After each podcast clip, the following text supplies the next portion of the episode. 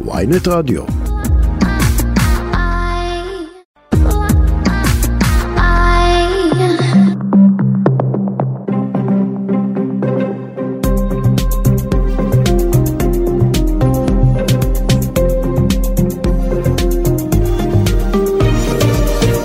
עכשיו בוויינט רדיו, שרון קידון וישי שנרב. שבע וארבע דקות, אנחנו ברדיו ynet, בוקר טוב, יום רביעי, שי שנר, מה שלומך? שלומי נהדר אחד, שרון קידון, בוקר טוב. אני בסדר גמור, בסדר, אתה יודע, אני פותחים את הבוקר, אני לא אוהבת להיות זו עם הבשורות, או. הקשות, כל אז, הזמן. אז בואי נתחיל ב, בקצת דברים טובים, עזבי רגע את החדשות. יש אוקיי. משהו, משהו טוב שאת יכולה לספר, לבשר לנו, למישהו, למשהו. משהו נחמד. אני אהבתי מאוד אה, אתמול בערב לצפות בארצות הברית נגד איראן. כן, גם אני צפיתי. ואני מודה שיש לי איזה, יש לי אמפתיה לאיראנים, זאת אומרת גם במשחקים הקודמים שלהם. לעם האיראני. לעם. כן, לעם, לשחקנים, לכל, לא, לאנדרדוגיות בהקשר של כדורגל. ואתמול, אה, לפחות אה, בעיני הבשר שלי, כן, שאני לא מומחה ולא בן מומחה, אה, אה, האמריקאים שיחקו כל כך הרבה יותר טוב, יפה, אה, נחמד, שכל אהדתי הייתה לגוש המערבי, מה לעשות, בתקווה ש, שציר הרשע יקרוס, והוא אכן קרס. נכון, וזה גם, וזה גם מפתיע, כי אמריקה היא לא אומת כדורגל, היא אומת פוטבול. אה, אומרים, כך הבנתי, שהם הולכים לארח את המונדיאל הבא. והם בונים את הנבחרת שלהם לקראת הזה, ויש להם נבחרת מאוד צעירה ומבטיחה, וכל הליגה שלהם הפכה להיות ליגה בוא של נגיד ייצור שיקבלו אותנו כישרונות. יותר באהדה אה, במונדיאל הבא כנראה. כן, את אומרת. פחות יצעקו על ה... כן. על ה... זה, לכי תדעי מה, עוד- עוד ארבע שנים בארצות הברית. אה הדברים נכון, עשויים- הכל יכול להיות. יש לנו עוד שנתיים אה, של ממשל בדיוק. דמוקרטי ולך תדע מה יקרה אחרי זה טוב. בדיוק. השעתיים עמוסות אה, לפנינו. עמוסות מאוד מאלימות כאן אצלנו, אלימות אה, בידיעות אחרונות בשער, נתונים על האירועים והתיקים שנפתחו באירועי אלימות כן. מהמשפחה, בכבישים, אלימות גופנית, מינית, בבתי החולים, ורק אתמול בקטנה, אתה יודע, ירי. חי בתל אביב, בהרצליה וברהט נרצח, אנחנו נרצח כמובן עוד בן נטפל. בזה בהמשך. אבל זה ככה 104 בקטנה נרצחים. במגזר הערבי כן. מתחילת שנת 2022 ואת יודעת טעימה קטנה מה- מהליינאפ של צפוי לנו בשעתיים הקרובות יהיה איתנו השופט בדימוס חנן מלצר הרב דוד סתיו עם אמיר לזר אה, אה, יושב ראש רשת מאני ייעוץ משכנתאות נדבר על הצעת חוק של גפני להקפיא שם את הריבית וגם על. הדוח, על הקשחת התנאים לקבלת כן. כן. משכנתאות בקרוב, אבל אנחנו פותחים עם אירוע שהוא התרחש גם ברשתות, אבל, אבל אירוע שצריך להטריד את כולנו. בעקבות התקרית בחברון, בה חייל אה, אה, התבטא וקישר את בן גביר למצב בשטח, הוא נשפט על ידי המג"ד שלו, אה, סגן אלוף. אבירן אלפסי, לעשרה ימי מחבוש, ואז מתחילות ברשתות מתקפות עליו אה, עם ציון שמו האיש שקיבל צל"ש החטיבה אה, בצוק איתן. איתנו אה, סגן הרמטכ"ל לשעבר וחבר הכנסת היוצא יאיר גולן, שלום לך. שלום, בוקר טוב. בוקר טוב. אני דרך אגב מסכים עם uh, הניתוח uh, הספורטיבי, uh, ארה"ב שיחקה מאוד מאוד יפה. או, אה. זהו, אתה מסיים להיות. חבר כנסת, אתה מתחיל, אה, מתפנה לך זמן לצפות במונדיאל. Uh, אני ממש מוחה על כך, uh, מונדיאל רואים בלי שום קשר לתפקידך. אני זוכר, אני זוכר בפעם הקודמת שישבו שם בפרסה מאחורי המליאה וצפו כולם עם אחמד טיבי וה- והחברים. נכון, אנחנו רוצים את ההתייחסות שלך כמובן למה שאירע אתמול, אבל קודם כל אפילו ברמה היו לא מעט טענות, האם לדעתך העונש שנגזר עליו הוא מידתי? העונש הוא עונש קל, אני חושב שהמג"ד אה, נק- נקט פה ביד רכה, כי זה באמת מדובר בלוחם, ואולי באמת איזה סערת רגש ולא איזה תכנון, אני מניח שהוא לא יצא ליום הזה עם אה, החלטה נחושה לומר את מה שאמר. ולכן בסך הכל גזר עליו עונש קל, מי שמכיר את, ה... את שיטת הענישה הצה"לית יודע שעשרה ימי מחבוש זה עונש קל, ואני חושב שהמג"ד נהג פה אה, בצורה אחראית וטובה. אני מבין בכלל שמדובר בקצין מצטיין, וגם במקרה הזה הוא נהג אה, נכון. צה"ל לא יכול להיות מיליציה, שבה כל אה, חייל עושה מה בראש שלו, וכשזה נאמר מפגינים מימין אז הוא נוהג כך, כשמפגינים משמאל הוא נוהג כך. זה כן, דבר שהוא אז- לא יעלה על הדעת. אבל למה עשרה ימי מחבוש זה עונש מידתי? מכיוון שבצה"ל אה, עונש של עשרה ימי מחבוש בדרך כלל ממומש ביחידה עצמה, אני מסופק אם הוא יגיע בכלל לכלא הצבאי, אני מניח שסביר יותר שהוא יהיה במעצר יחידתי. שזה אומר שבוע וחצי של עבודות רס"ר בפועל? כן, ואני חושב שזה עונש באמת לגמרי לגמרי מידתי. אני בכלל חושב, אני מתנגד לכך שאנחנו נתערב בעונשים ש... שמפקדים גוזרים על חייליהם. אני חושב שמה שקרה שם הוא אירוע חמור מאוד, הרי לא יעלה על הדעת ש... במיוחד באזור של חברון, יום זה הפגנה של ימין ויום זה הפגנה של שמאל, יום זה הפגנה של פעילים כאלה ויום זה הפגנה של פעילים כאלה.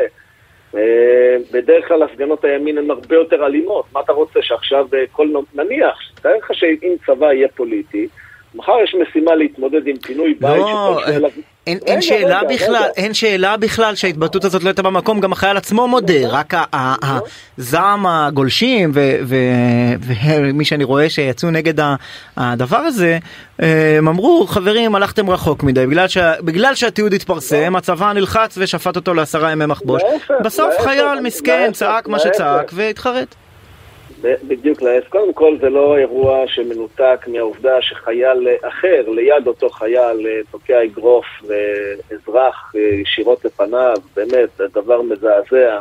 אה, ולכן יש פה אירוע שבכללו הוא אירוע חמור מאין כמותו, הוא פוגע באושיות הצבא, הוא פוגע בפקודות צה"ל ובמוסר, הייתי אומר, האנושי, הבסיסי, היהודי אפילו.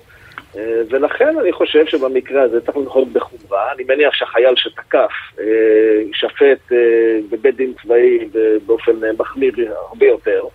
והחייל הזה, אני חושב שבסך הכל ניתן לו עונש שהוא לגמרי מידתי. ופרסום שמו, תמונתו והפרטים עליו שהיו ברשתות החברתיות כמי שהפך להיות האויב, אותו מג"ד ששופט אותו.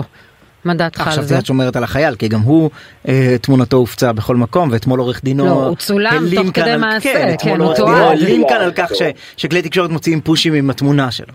לא, הוא היה בשטח, הוא צולם. כן. האירוע עצמו צולם, אז אי אפשר למנוע את זה.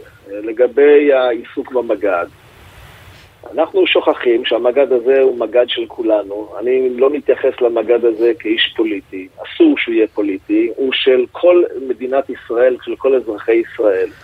ואני מציע לכולנו להסיר את ידינו מהמג"ד ולתת לצה"ל ולמפקדיו אה, לנהוג אה, בחייליהם בהתאם לדין הצבאי, בהתאם למוסר המתבקש. אה, ואני חושב שבמקרה הזה המג"ד, אני לא נכנס כאן עכשיו, אם אני הייתי עושה ככה, הייתי עושה אחרת. נראה לי שהמג"ד כן.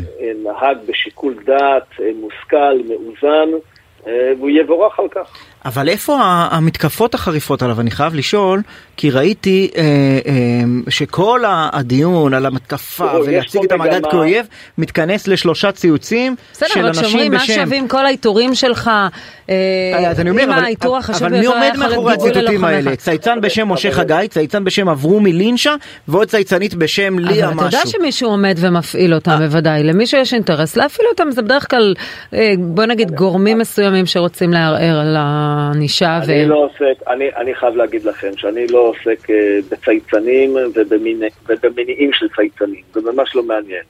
אני חושב שמה שמעניין, וזה בעיניי הדבר החמור בכל האירוע הזה, מעבר למה שהתרחש שם, זה שהשר המיועד לביטחון הפנים, או איך שהוא רוצה שזה ייקרא, לביטחון לאומי, אה, יוצר תחושה שהוא לא שר, שהוא נשאר אה, נער גבעות אה, אלים, שבעצם... דווקא אתמול הוא פרסם הבהרה שהוא... הוא עדיין באמת לא כן, שר. נכון. הוא עדיין לא שר, אבל הוא הולך להיות שר. לא, אבל... לא, הוא פרסם הבהרה שהוא לא תוקף את המג"ד, הוא כמובן מגבה את צה"ל, אבל הוא תוקף... אני אצטט את בן גביר כן. מאתמול, דורש מהרמטכ"ל והדרג הפיקודי לחשוב פעמיים על העונש הזה, זה לא סביר, לא מידתי, לא נכון ולא ראוי. אז אני חושב שזו אמירה לא ראויה, לא נכונה ולא סבירה. ומי שרוצה להיות שר במדינת ישראל צריך לנהוג במידת הממלכתיות. מרגע שממשלה נבחרה, היא לא יכולה להמשיך uh, את, הקמפיין, את הקמפיין שקדם לבחירות, והיא צריכה מיד להתנהג באופן ממלכתי, ושרי הצבא להתנהג באופן ממלכתי. המדינה היא לא כלי משחק פוליטי, יש ים של מוסדות שהן מוסדות שהן מעל הפוליטיקה, כן. אה, ולהפך, כדי שהמדינה תתפקד, הם צריכים להיות א-פוליטיים. אבל, אבל יגיד לך בן גביר, ואני אנסה להיות. אני אנסה להיות, אה, להיכנס לראשו בשידור הזה, כי הוא לא כאן על הקו, הוא יגיד לך, אתה מעדיף את הקצין על פני החייל הפשוט, אני מעדיף את החייל הפשוט על פני הקצין, אבל שנינו מגבים את צה"ל. דבר כזה. אנחנו, אם מגבים את צה"ל, אז מגבים את צה"ל לטוב ולרע, מגבים את צה"ל על בסיס החלטותיו, וצה"ל הוא לא כנופיה חמושה. צה"ל הוא צבא של מדינה אה, מסודרת, אמורה להיות מדינה מסודרת. ולכן צה"ל מופעל על ידי מפקדיו, ולא על ידי חייליו. הזנב לא מקשקש בכלב, הכלב מפעיל את, הז- הראש מפעיל את הזנב, אבל, ככה זה אבל, צריך אבל, לעבוד. אבל זה מותר לשר בממשלה לחשוב שהעונש הזה הוא לא סביר? אז אני חוזר ואומר, תפקידה של ממשלה אחרי שנבחרה הוא להגדיל את אמון הציבור אה, במוסדות המדינה אה, ולהפוך את המוסדות האלה למוסדות שאינם תלויים אה, בזהות פוליטית של אה, בן אדם X או בן אדם Y. ברור שלממשלה יש מדיניות, אבל מעבר לכך, מוסדות המדינה, ובמיוחד מוסדות אכיפת החוק, זה ביהודה ושומרון, מי שמופקד על שמירת החוק זה צה"ל, אז אה, אין אה, מנוס, אתה אלא חושב- אתה חושב- באופן ממלכתי.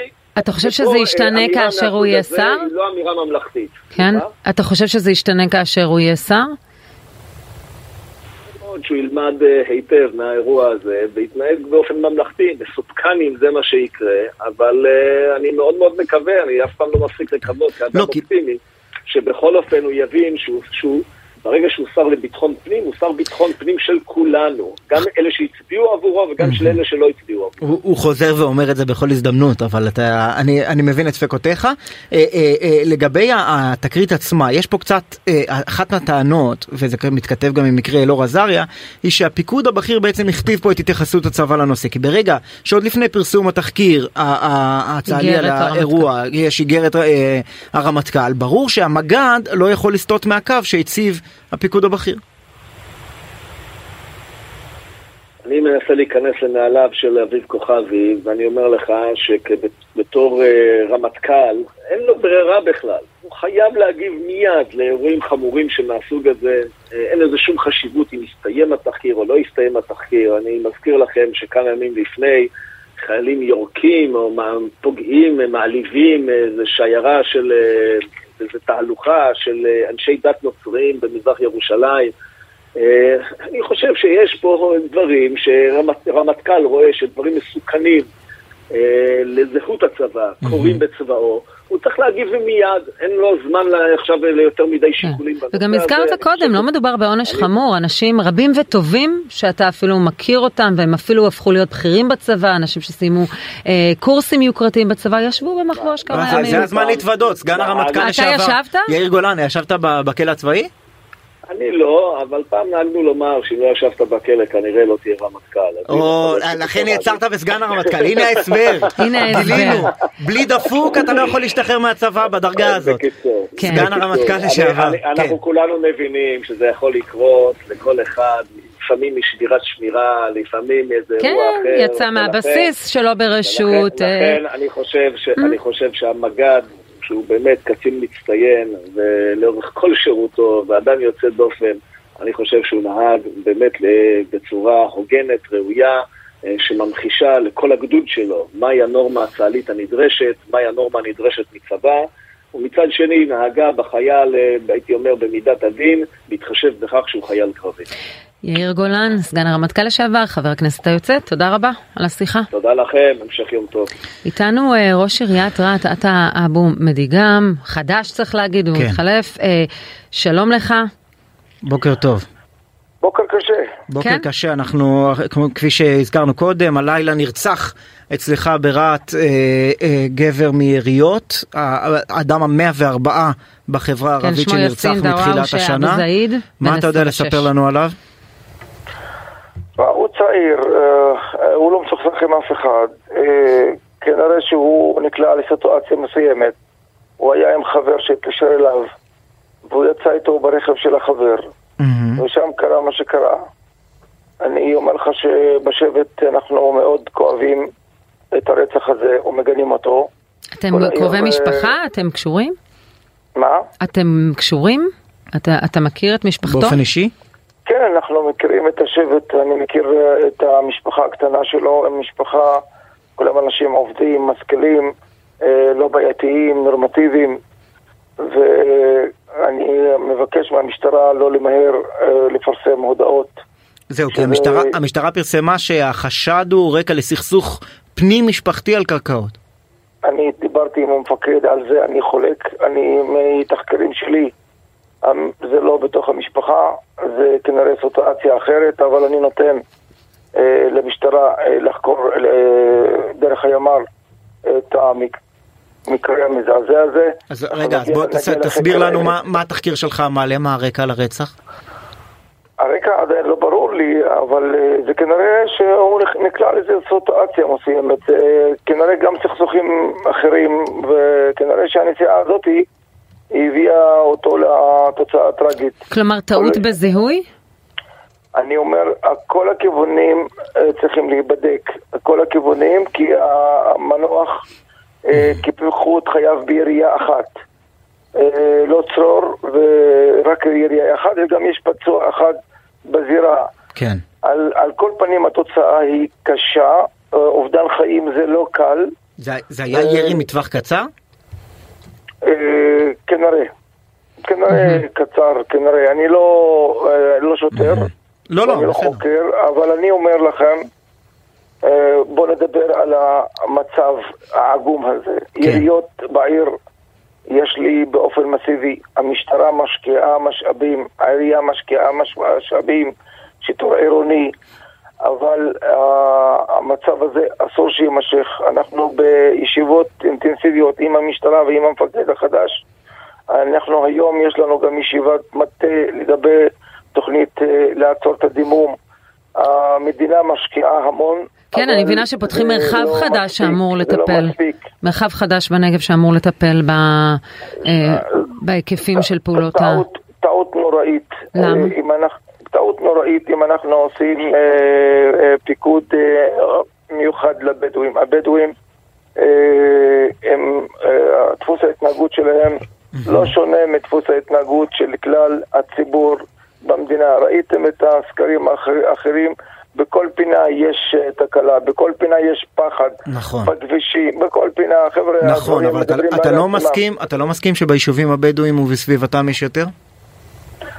אני יכול להגיד לך שזאת לא השיטה לסמן ילד, גם ילד שובב בכיתה לא מסמנים אותו, אלא דואגים שיטופל בכל ההיקפים.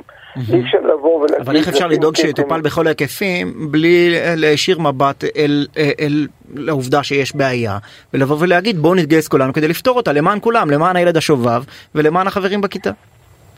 כן, אבל אי אפשר לבוא ולעשות הכללה שכל המגזר הוא בעייתי. לא, אני, לא שכל אה, המגזר בעייתי, אבל המגזר סובל מבעיות.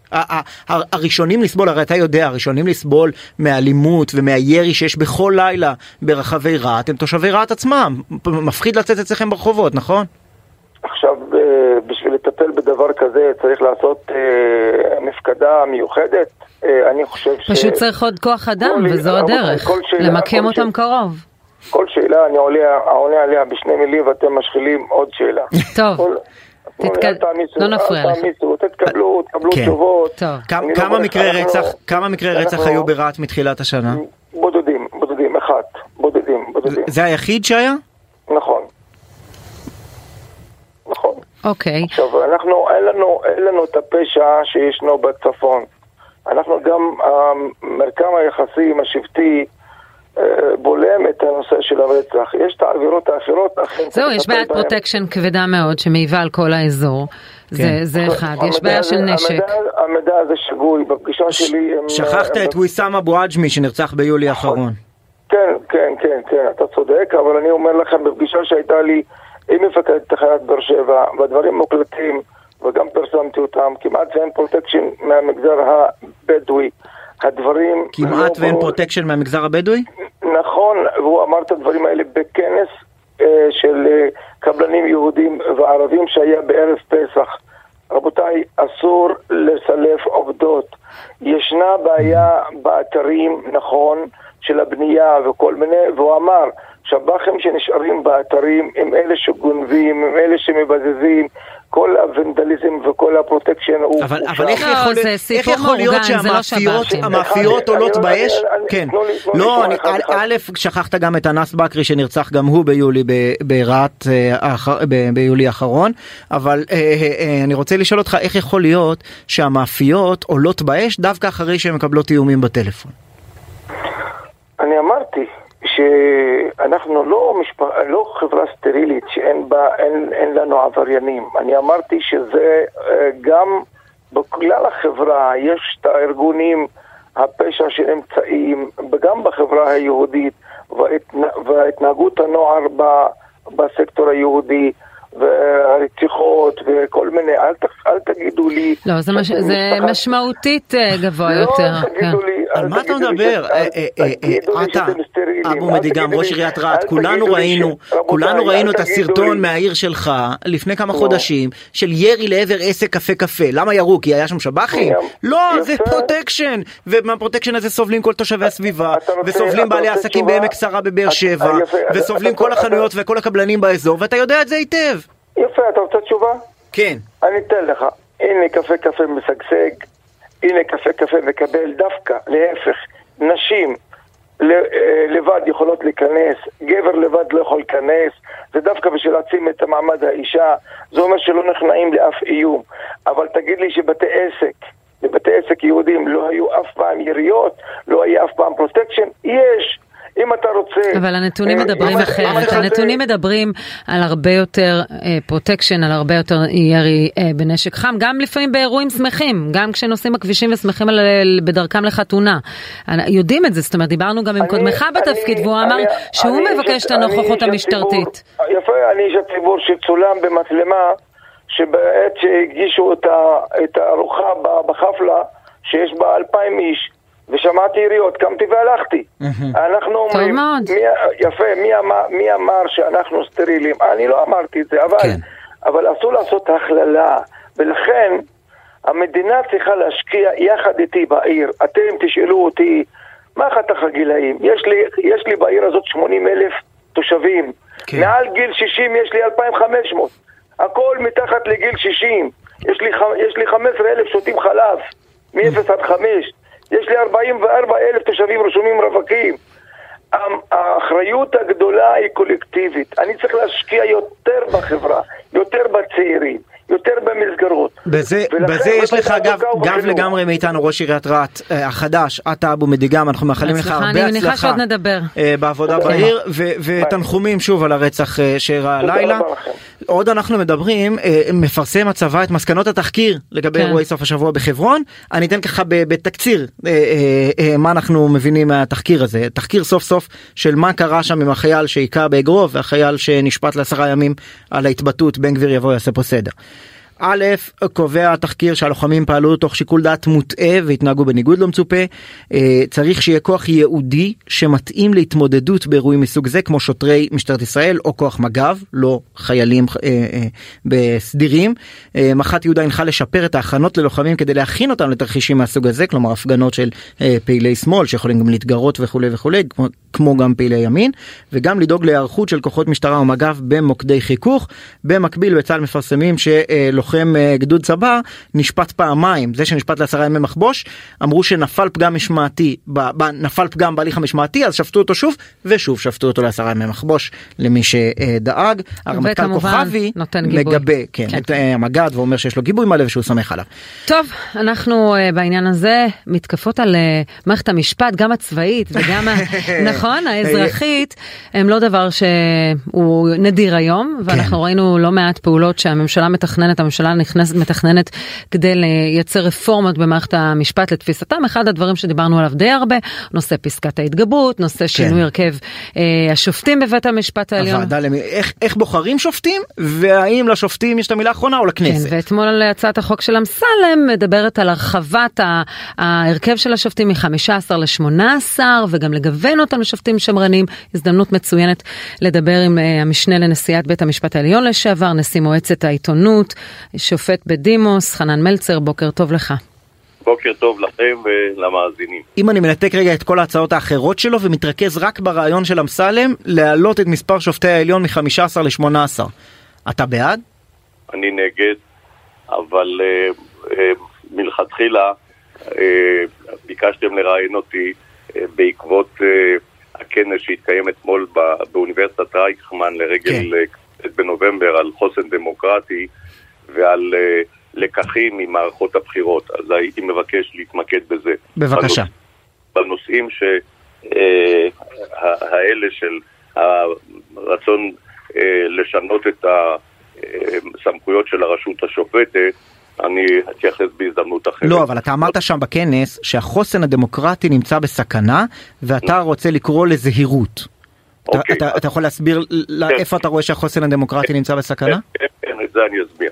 תראו, ב- המשטר הדמוקרטי בין בחירות לבחירות והחוסן הדמוקרטי מבוסס על שלוש רשויות קלאסיות, הרשות השופטת, הרשות המחוקקת והרשות המבצעת.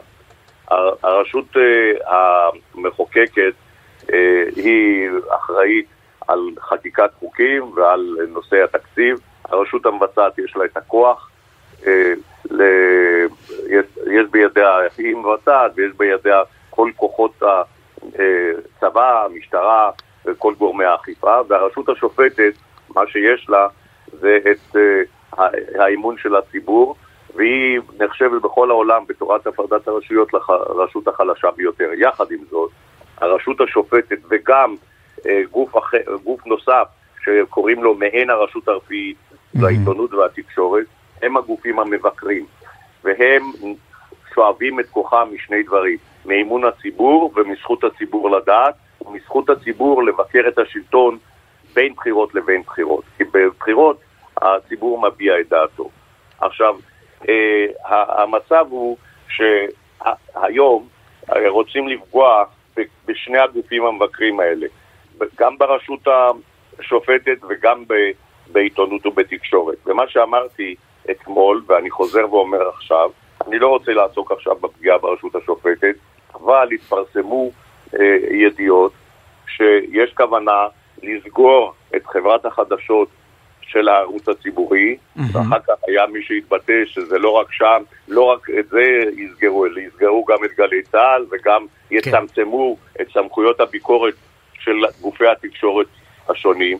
ואני קראתי אתמול למנהלי המשא ומתן הקואליציוני להכ- להכחיש באופן רשמי את הכוונה לפגוע באותם אה, כלי תקשורת שיש כוונה גם לסגור אותם או להגביל אותם, ואמרתי שאם לא תתפרסם אה, הכחשה רשמית כזאת בזמן הקרוב ביותר, אז מועצת העיתונות והתקשורת, שאני עומד בראשה, אה, תפנה לציבור ותעשה כל אשר לאל ידה בגבולות החוק כדי לסכל את המגמה השלילית הזאת. שהיא מדוע, מדוע אתה רואה שזו פגיעה? הרי יש אה, לא מעט כלי תקשורת, אנחנו נמצאים בשוק די מבוזר, אה, חלקם תחת רגולציה, חלקם לא, אבל עדיין, עדיין אה, מדוע כל כך צריך את השידור הציבורי בעיניך?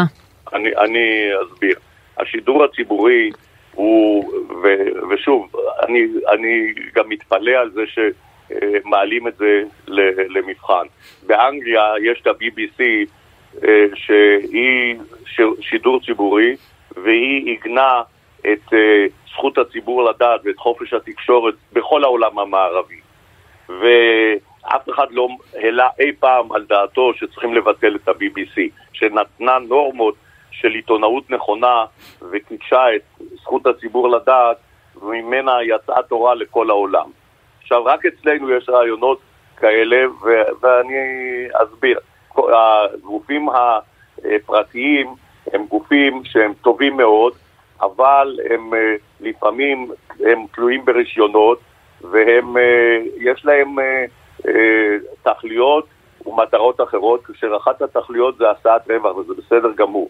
הגוף הציבורי, הרשו, הגופים הציבוריים, התכלית שלהם, אמנם הם ממומנים על ידי הציבור, אבל התכלית שלהם להביא את האמת לאמיתה ולבקר את רשויות השלטון. הלוא מה שמתכוונים כאן זה לצמצם את, את האפשרות שלהם לבקר את רשויות השלטון. אבל אני, אני, גילוי נאות, אני יצאתי מגלי צה"ל אך לפני אה, אה, זמן קצר, ולכן אני, אני מעורב אולי בתוך הסיפור הזה. גם, אבל, גם, את זה, גם את זה אני יודע. אבל כן. בהיותי שם, בשידור אה, הציבורי, לפחות ב, ב, בחלק הצבאי שלו, אה, אה, הייתי מודע לזה שיש מחלוקת לגבי עצם קיומו. יש דעה, והיא לגיטימית בדיון, שאומרת המדינה לא צריכה לממן גופי תקשורת, הם צריכים להיות פרטיים. למה אה, אה, תמיכה בגישה הזאת היא בעיניך דווקא בהכרח פגיעה ביכולת לבקר את השלטון ו- ופגיעה בדמוקרטיה? אולי זו, זו דעה לגיטימית. אגב, גם כן. לגבי בית המשפט. בסדר, יש גישות שונות. כן, אז uh, אני אסביר. קודם כל, uh, תבינו, uh, ברגע שצריכים לראות את, את מה שמצהירים אלה שרוצים לבטל את זה. הם אומרים במפורש, זה לא מה ש... התוצאה והביקורת זה לא מה שהתכוונו. אנחנו התכוונו למשהו אחר. ברגע שראינו שמבקרים את השלטון או את הרשות המבצעת, את זה אנחנו לא רוצים. איפה ראית זה- שאומרים את זה? מה? איפה ראית שאומרים את זה? תנסה לקרוא, היה כבר ניסיון קודם, ב, לפני שכאן עלו לאוויר, היה ניסיון... אה, אתה מחזיר אותי למירי רגב ומה שווה התאגיד אם אנחנו לא שולטים בו. אתה אמרת. כן. כן.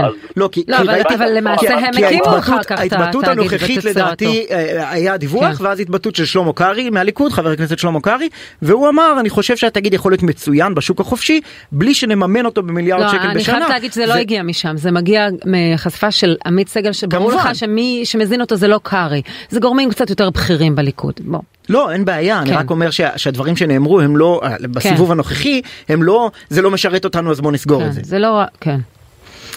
אז, אז שוב, אני חוזר ואומר, אה, מי שרוצה, אה, ל, אם, אם מדובר ב, בסקטור הפרטי, אז יש מספיק אה, גופים ש, ב, בתחום השידורים שפועלים בסקטור הפרטי, וזה בסדר גמור. אני נשיא מועצת העיתונות והתקשורת של כל, כל ענף התקשורת וענף העיתונות. ודרך אגב, לה, להתנגדות לשינוי הזה, אה, יש מחנה משותף בכל מועצת העיתונות והתקשורת, וגם שם יש נציגים, אנחנו לא מסתכלים על הדעות הפוליטיות של האנשים, אבל יש שם נציגים מכל, מכל גווני הקשת, וכולם, עד האחרון שבהם אומרים, היו לא תהיה. ואני פשוט לכן מצפה שיודיעו בימים הקרובים ביותר שהכוונה לסגור אה, כלי תקשורת ואת השידור הציבורי או כלי תקשורת אחרים. כלומר, אתה... אה, אתה לא קונה את זה שמדובר בתקציב של אה, 700 מיליארד, אה, 700 סליחה מיליון שקל שאולי הוא מיותר בעת שצריך לייצר רפורמות חברתיות כלכליות.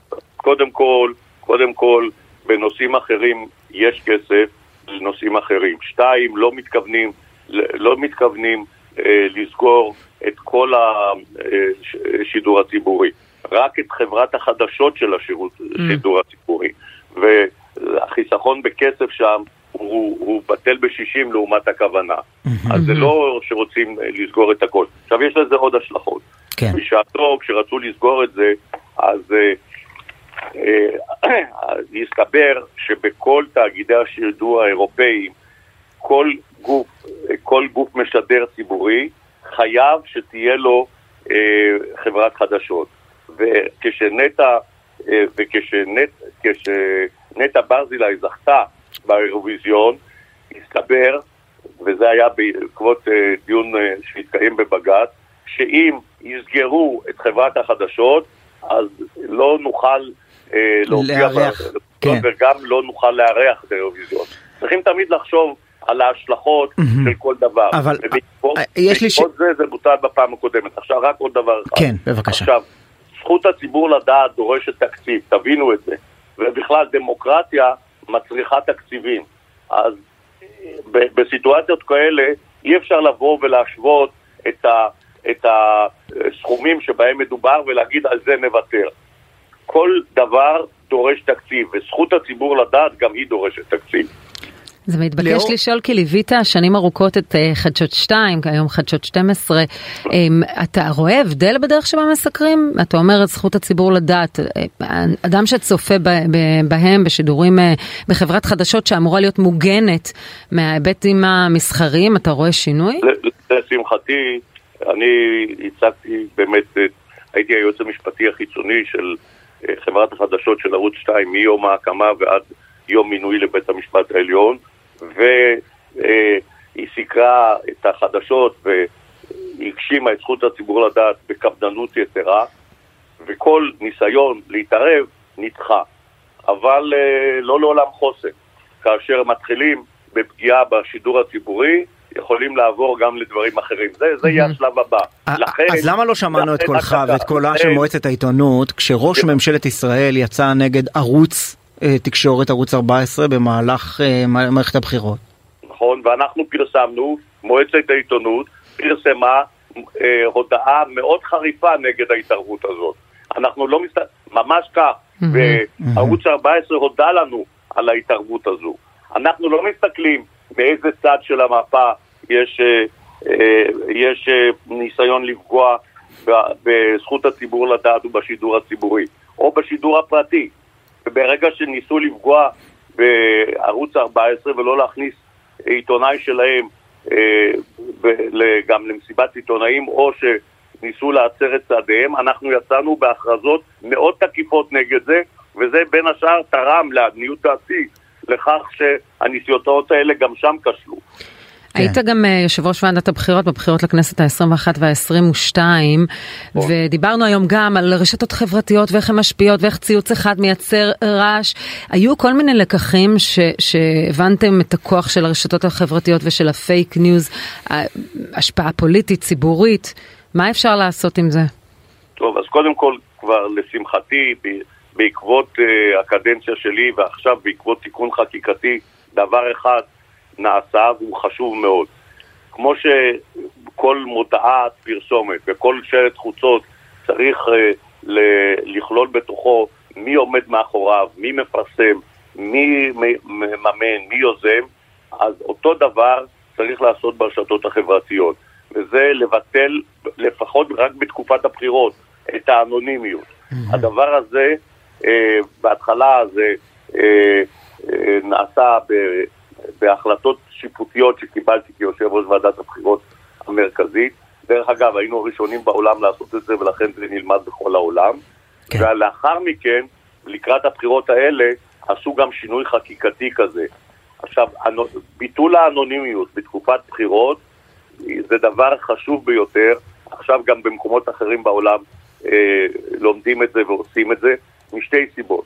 ראשית כל, אה, ברגע ש... עומדים, יודעים מי עומד מאחורי אה, כל פרסום, או מי מממן פרסום, או מי יוזם פרסום, mm-hmm. אפשר לאתר אותו, ואפשר, אם הוא עושה עבירות על החוק או עוולות אזרחיות, אפשר לתבוע אותו. שתיים, זה מקטין התערבות זרה שתמיד נעשית בצורה אנונימית, ואז גורמי הביטחון, אם בכל אופן יש אה, ברשתות פעילות אנונימית, קל להם יותר לאתר ולנטר את הפעילות הזאת.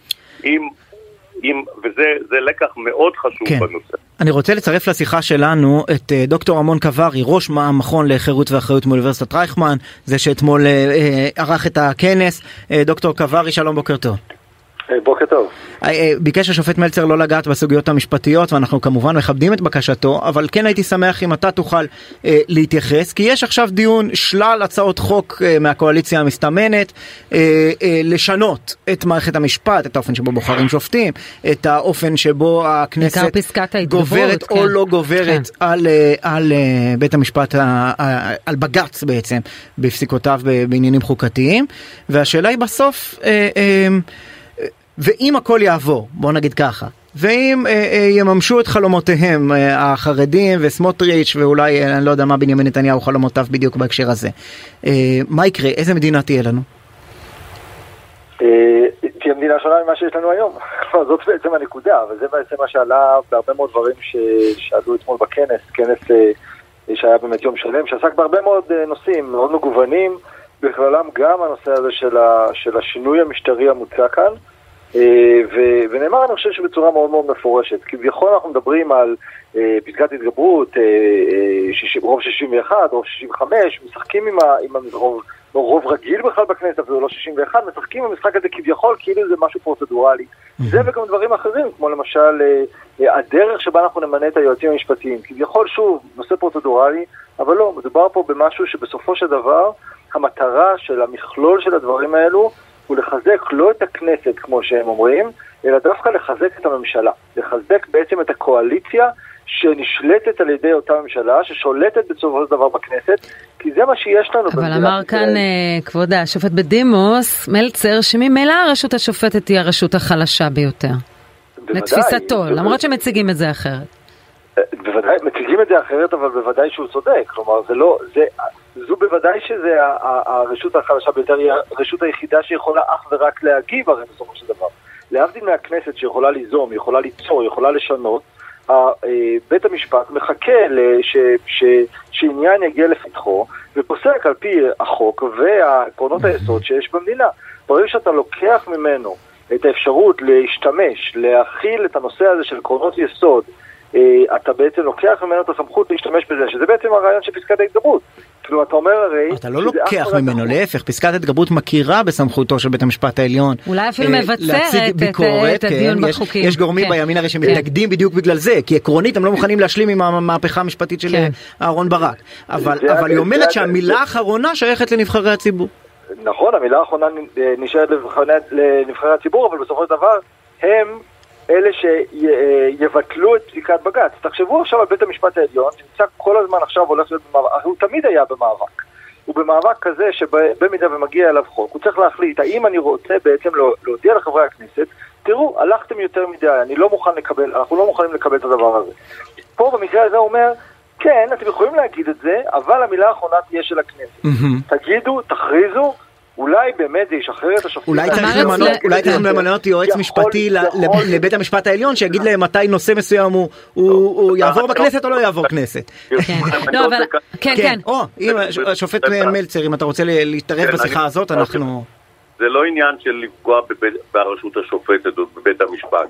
מה שעושה הרשות השופטת, יש לה תפקיד מבקר, וזה מצד אחד. מצד שני, היא שומרת על זכויות האזרח, והרעיון הוא לפגוע בזכויות האזרח.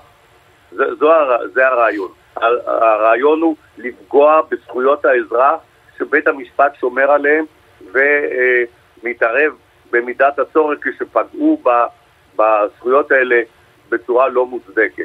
זהו הרעיון. אבל, אבל אתה אמר לא עושה אצלנו- לעצמך, אתה, אתה לא עושה הנחות, הרי אה, יריב לוין, הוא רוצה לפגוע בזכויות האזרח, אני לא, אני לא רוצה להתייחס לאף אחד. לא, אני, אני אגיד לך לא, מה אני אמר רוצה- אצלנו, אמר רגע, אצלנו רגע, מי שהיה שר המשפטים. רגע, שנייה, אני רגע רוצה אוקיי. להתייחס. אני דווקא רוצה להתייחס. רגע, ברשותכם, אני לא רוצה להתייחס לאף אחד ספציפי. כן, הבנתי. אבל, לא, לא. התוצאה של הרעיון, התוצאה של הרעיון לעשות את השינויים האלה זה פגיעה בזכויות הציבור. אז, זה- אבל זה- אומר זכויות אצלנו אמיר אוחנה, לדוגמה, שר המשפטים לשעבר, אומר, אני הציבור. כלומר, כשאני מסתכל על הכנסת, אני מייצג את הציבור, ואני מייצג את הרוב, זה ה- והרשות זה השופטת לא המחטף. נבחרת. כן. כן, הרשות הש- השופטת לא מייצגת את הציבור, ואני חושבת שגם אתה שותף ל- לאמירה הזו. היא היא גם לא אמורה לייצג את נכון, היא הציבור, לא אמורה.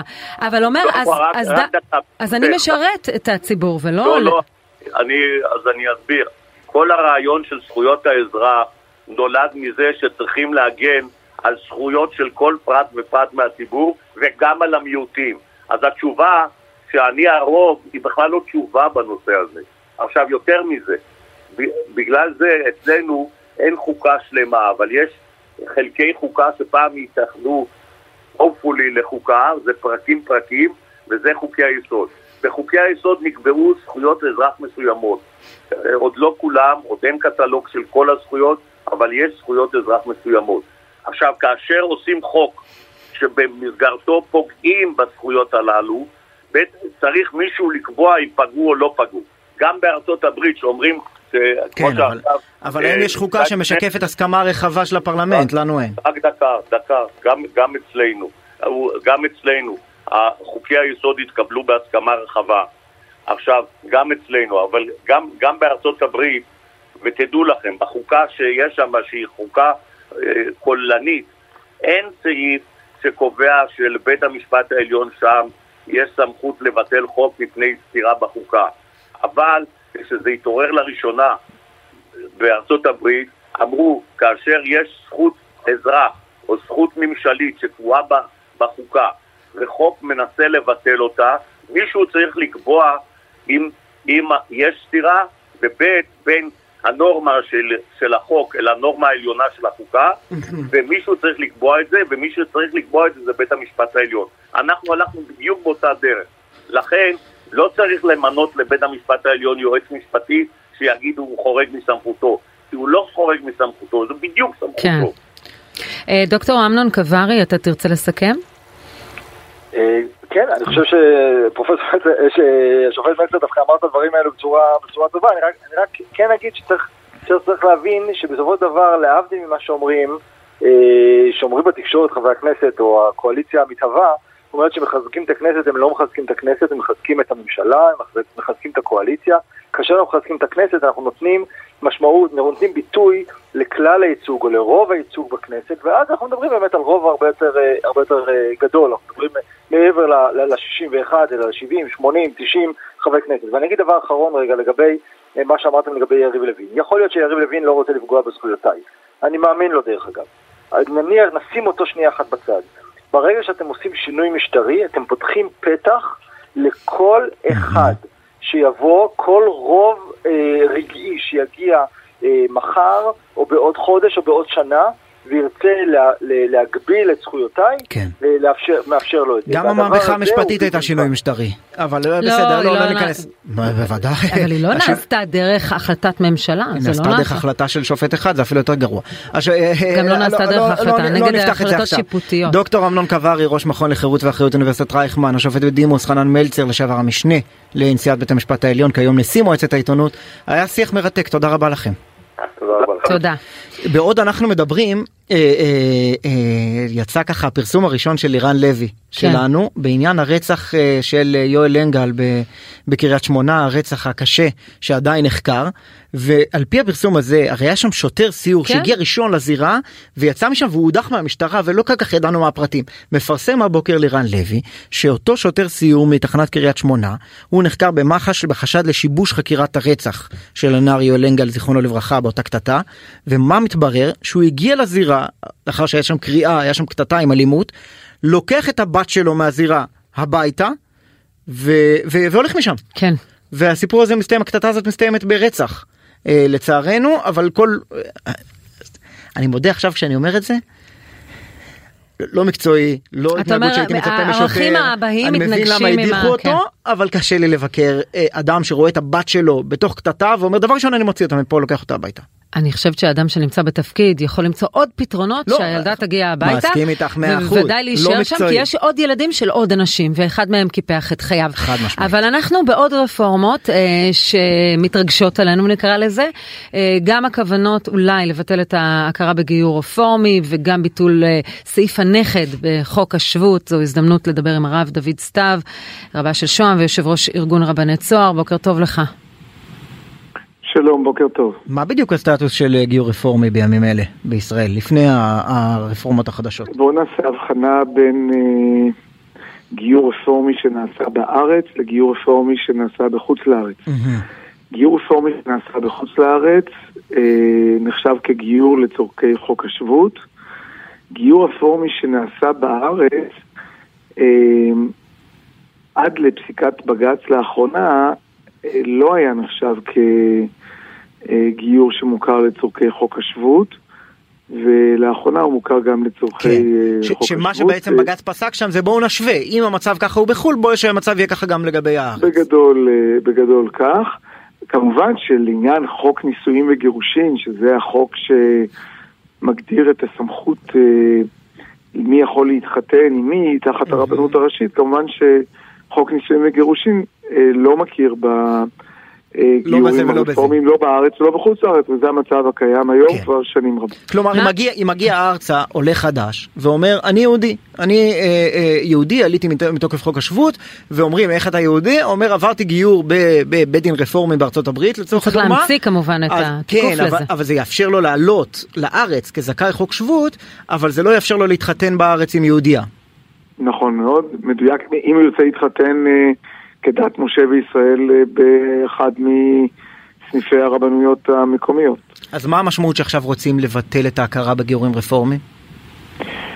אז אה, אה, קודם כל אני לא בקיא בפרטים, אני לא יודע מה כל אחד רוצה לעשות ואיזה יוזמות עולות. אני מניח שהדבר הראשון שרוצים לשנות זה שהגיורים הרפורמיים שנעשים בארץ לא יוכרו לצורכי חוק השבות, ואגב לא רק גיורים רפורמיים, אלא כל גיור שלא נעשה על ידי הרבנות הראשית אה, לא יוכר לצורכי ומה חוק דעתך השבות. על זה? תראו, אני, אה, עמדתי הרבה יותר אה, רחבה. אני חושב שברמה העקרונית, אה, שאלת הגיור היא שאלה קריטית אה, למדינת ישראל. הגיור הרפורמי בהקשר הזה, הוא, במדינת ישראל הוא אה, גיור זניח. נדמה לי שהם לא מגיירים יותר מ-50-60 אנשים בשנה. זה לא נראה לי הסיפור הגדול. הסיפור הגדול הוא ההתמודדות עם אה, הצורך לגייר אה, את מי שחפץ בכך מבין אה, מאות אלפי העולים מברית המועצות. ושם יש ציבור ענק שאיננו יהודי על פי ההלכה, אבל הוא אה, זכאי עלייה על פי חוק השבות, וגם אלה שרוצים לבטל את סעיף הנכד, לא מתכוונים לבטל את סעיף ה... הבן. זאת אומרת, כן. אם האבא הוא יהודי והאימא לא יהודייה, אין אף אחד שאומר לא להעלות אותם. עכשיו, רוב העולים מברית המועצות הם אנשים, אלה שהם אינם יהודים על פי ההלכה, הם אנשים שאבא שלהם יהודי, כלומר משפחתם היא יהודית, נקרא לזה ביולוגית, אתנית, אבל היא לא, היא לא הלכתית יהודית. כן. זה זקוק לפתרון של גיור. נכון להיום מספר המתגיירים הוא זעום, ונדמה לי ש... הוא זעום וגם, ש- וגם על רבים מהם, בוא נודה על האמת, הרבנים החרדים לא יכירו בגיורים האלה. אה, בגדול, מרבית הרבנים החרדים לא מכירים בגיורים של הרבנות הראשית. גם מה שהרבנות הראשית מגיירת הם לא כן. מכירים בגיוריהם.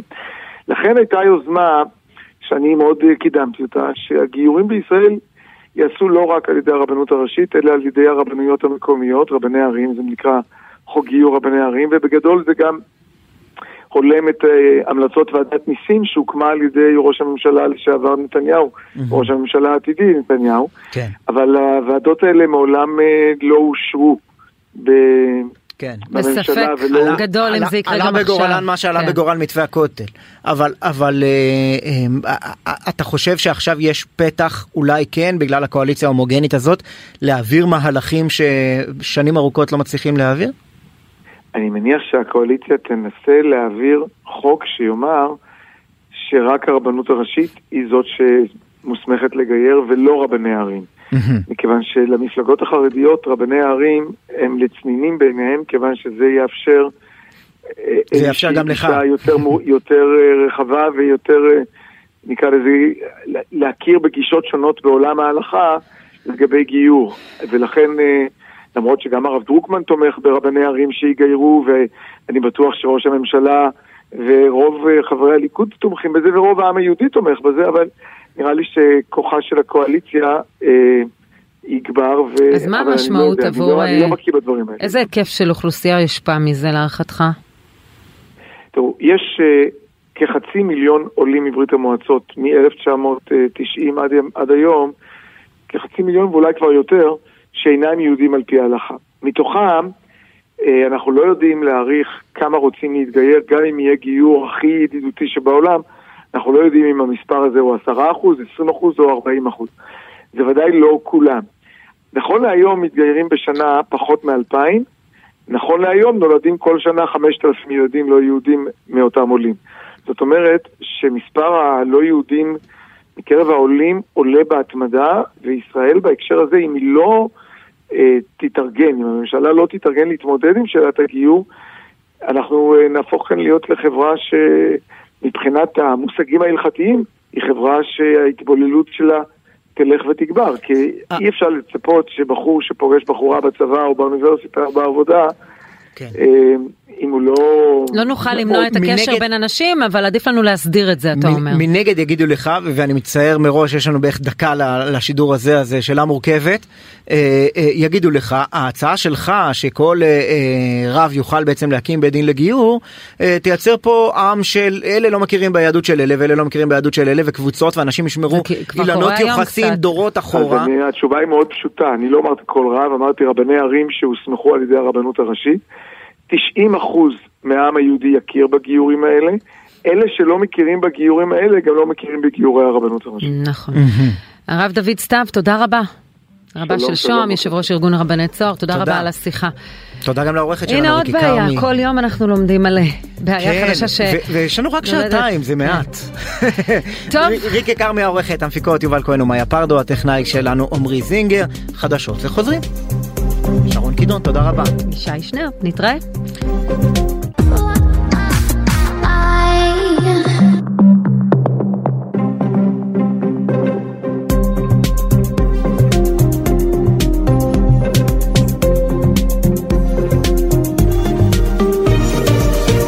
עכשיו בוויינט רדיו, שרון קידון וישי שנרב.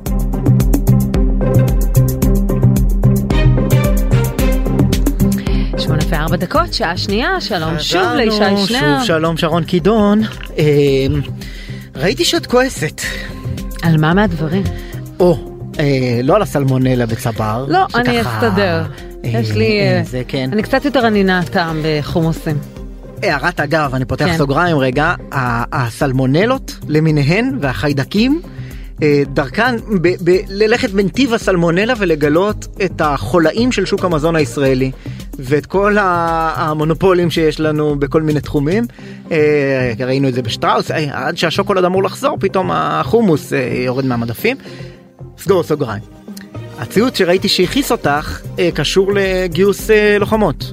שהייתה קריאה בכנסת. בכלל גיוס נשים, לא רק לוחמות. כן, והייתה פעם קריאה בכנסת, לא, אני חושב שהקריאה בכנסת הייתה ספציפית לגבי לוחמות. ההתייחסות אה, של שמחה רוטמן של שמחה הייתה- רוטמן, הוא אמר, כן, מנמיכים את הסטנדרטים. בשביל כן. הבנות, בואו נפסיק את זה. נכון, אז אחד, זה לא אמירה ראשונה, סמוטריץ' בעבר דיבר על הסרגלים, על סרגלי הכושר הקרבי והכשירות המבצעית של כן. צה"ל, האיש שבעצמו לא בדיוק היה לוחם, מתבטא וטוען נכון. שזה מוריד את הסטנדרטים.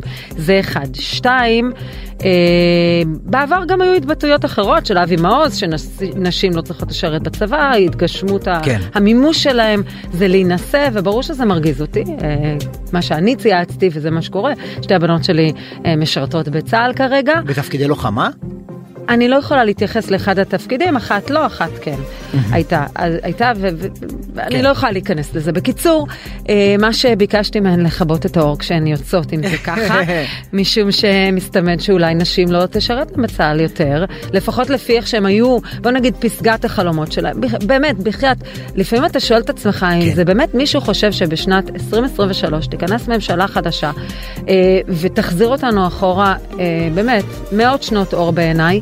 אנחנו לא שם, אה, אנחנו רואים, תפק... אה, אין, שם, אין כאן שום עניין של ערכי חברתי שבגללו משלבים נשים. משלבים נשים כי הן תורמות לצה"ל, החברה צריכה אותן, אנחנו רואים היום את הנתונים של, ההתג... של ההתגייסות לצה"ל, של הגיוס לצה"ל, ואנחנו רואים כמה אנשים משתמטים, כמה אנשים לא משתתפים בנטל הזה. אז מה זה, עושים להם טובה ומורידים את הסרגל, אבל נראה לי שיש מישהי שיכולה אפילו לענות רגע, לך. רגע, רגע, לפני יותר. ש- לפני אוקיי. שהיא אה, עונה, אני אני רוצה לשאול באמת. אם, אני, אין לי מושג מה העובדות, כן, וכל כן. פעם שהנושא הזה עולה, יש מחלוקת גם עובדתית מה קורה בשטח. אם אכן מנמיכים את הסטנדרטים של אה, מה צריך כדי להיות לוחם, לוחם בשריון, לוחם בחי"ר, לוחם בלא משנה מה, או לוחמת, אה, ומנמיכים את הסטנדרט אה, כדי לשלב נשים. זה לא אה, פגיעה במטרה הראשית של הצבא וזה לנצח את האויב? אז לא, התשובה היא לא, לא מנמיכים את הסטנדרטים של הכשירות המבצעית, כי- אנחנו כי יודעים כן שגם את העניות אני, אני אף פעם לא יודע, של השריון. אומרים שלא, אבל אז מתפרסמים תמונות כאלה שלמשל בבוחן מסלול, הקיר שאמורים לעבור, אז מנמיכים אותו, יש קיר קצת יותר נמוך עבור הבנות, אני לא יודעת, אני מכירה מקרוב, הבנים. אני כן, מכירה אני מקרוב שואל. מישהי שעשתה את המבחנים הכי קשים שיש ועברה אותם, אני פשוט לא יכולה מן הסתם לדבר על ברור. זה, אבל אה, באופן אישי, ולא היו שם הנמכה, יש סרגלים מאמצים שונים, אבל כולם נמצאים בכשירות המבצעית הגבוהה ביותר, וכשראינו את המבחנים של הלוחמות בשריון, בוא נלך למקום אחר, אה, ל- ל- ראינו את גם שם אגב. צצו כל מיני טענות עובדתיות נכון, אחרות. אבל הן לא נכונות, הן אה, אחר כך אה, נסתרו לחלוטין, הן לא נכונות. וחוץ מזה, עדיין שאלה בעולמות האלה של. קרקל, שאלה- עדיין בעולמות האלה, אנחנו איזה, מה- ההבדל? זאת אומרת, אנחנו רואים בנות שמשרתות שירות מבצעי, פעיל, יש להן תוצאות, זה ממש לא מעניין אותי כמה שכיבות צמיחה עשה הבחור השני. אז אני אשאל כן. שאלה אה, תיאורטית, אה, אה, היפותטית. כן. לו יצויר ש, שכן מנמיכים את הסטנדרטים, את היית מסכימה אם הם ש- עדיין בכשירות מבצעית. ל, ל, אין מקום לגייס, עזבי, עניתי לך עזבי בכלל הסתכלות עניתי. מגדרית, עזבי בכלל הסתכלות מגדרית. חייל שלא עומד בסטנדרט לא צריך להיות ב, אבל, ב, אני, אבל כשירות. מבצעית היא לא, היא לא כמובן לפי איזה קיר הוא מטפס. יכול להיות שאפשר לסוגים מסוימים של אה, פעילויות מבצעיות, מה אפשר שמגדיר אה. סרגלים שונים. זה מה שמגדיר הצבא, אם הן עומדות בזה זה בסדר גמור, והן עומדות בזה, אנחנו כבר יודעים את זה. הבנתי. אלוף, אה, אה, אלם במיל, עורכת הדין פנינה שרביט ברוך איתנו. שלום, בוקר טוב. בוקר טוב. רוצה להתחבר ל- לשיחה ופשוט לקחת אותה מכאן? אה, כן, בהחלט. אז אני אתחיל בזה שאני, כמו שאמרת, אלוף משנה במיל, ודבר כן. שאני רוצה שצה"ל ינצח. כן. ורגע, כן, לא אמרנו זה- את הטייטל המלא, את חוקרת בכירה ב-INSS, המכון למחקרי ביטחון. לאומי, ואת חברה בפורום דבורה, שזה נכון. פורום לנשים במדיניות חוץ וביטחון לאומי, אז אה, פורום חשוב יותר ביותר. רלוונטי מזה אנחנו לא צריכים, וכמובן אה, אה, אלוף משנה במילואים. נכון, וגם חקרתי את הנושא ספציפית של השילוב נשים ביחידות לוחמה, בדקתי את ה... מה קורה בצבאות אחרים, נאט"ו עשו על זה כנסים ומחקרים, כך שישבתי וקראתי את המסמכים השונים שהם עשו בדיוק בשאלות שאתם דיברתם עליהן, אז, אה, אז ככה גם, אז גם עסקתי בזה קצת בתור חוקרת. כן. עכשיו אני אתחיל מה, מהאמירה בעיניי חשובה, חבור, לי ברורה, אבל אולי כדאי להדגיש אותה. צה"ל צריך לתת לנו ביטחון, אנחנו מדינה עם הרבה איומים, אני באה משם, ו- ואף אחד לא רוצה, לא רוצה ל- ל- לסכן באיזשהו מקום את התפקוד של צה"ל, לספק לנו את מלוא הביטחון בצורה הכי טובה, אוקיי? כן. עכשיו, מה שקורה זה ש... נעשה, נעשית מערכה באמת היום, הכל נורא יפה, כי באמת אפשר להציג כל דבר ב- ב- בצורה מתוחכמת, כאילו מול ערך הניצחון הזה עומד ערך השוויון. זאת אומרת, השילוב של, של אה, נשים בכאן, ביחידות לוחמה או בכל מיני יחידות, פוגע בערך הניצחון, ולכן, בשם השוויון, ולכן צריך לשנות את זה. אז, אז קודם כל צריך לפרק את הדבר הזה, זה פשוט לא נכון. כי קודם כל השירות של נשים שנעשה כבר היום, והן כבר היום משולבות בהרבה יחידות לוחמה, תורם לביטחון, תורם לניצחון, ואת זה לא אני אומרת, את זה אומרים מפקדי צה"ל. כן, אבל, אבל אותם והרמטכ"ל מפקדי צה"ל, ומטה. בואי נודה על האמת, גם היום אה, אה, אה, שמים את הגדודים האלה, המעורבים, ב- ב- בגבולות שקטים יותר. כרגע כן, זאת... פחות זה- יותר גבול מצרים. נכון, כי תהליכים לוקחים זמן, זאת אומרת אנחנו עדיין באיזשהו תהליך, אבל לאט לאט אה, נשים פורצות לעוד ועוד תפקידים, אה, ראו את השריון וכולי, ואני גם אגב לא אומרת שבכל מחיר צריך לשלב כל אדם, אישה או גבר, בכל מקום, גם אם זה לא מתאים לו. יש המון הוא תפקידים לא- מבצעיים, הוא לא כולם יצליח. דורשים את אותה כשירות אה, כן, אז קודם כל, גופנית. אז אני אומרת, אה, כעיקרון, נשים כבר היום, תרומתן ידועה, מפקדים מעידים על כך. עכשיו, מה שאנחנו אומרות, זה שצריך לאפשר לנשים שוויון הזדמנות להתמיין לכל התפקידים, גם לתפקידי הלחימה שעדיין סגורים בפניהם. והסיבה היא ש... אלה תפקידי הליבה, התפקידים החשובים בצבא, התפקידים הכי מוערכים בצבא, התפקידים שמשם אנשים מתקדמים בצבא. כשאנחנו מסתכלים בפורום מטכ"ל לצערי, אין כמעט נשים. אם יש איזו אלופה, אז היא בדרך כלל לא מהפרקליטות הצבאית, או אני יודעת, דוברת אכ"א. צה"ל, או אכ"א, גג כן. משאבי אנוש. כן. וזה אומר שבשולחן קבלת ההחלטות, בגלל שהרקע המבצעי, הלחימתי, הוא מאוד מרכזי כדי להתקדם בצבא לתפקידים בכירים, אין נשים.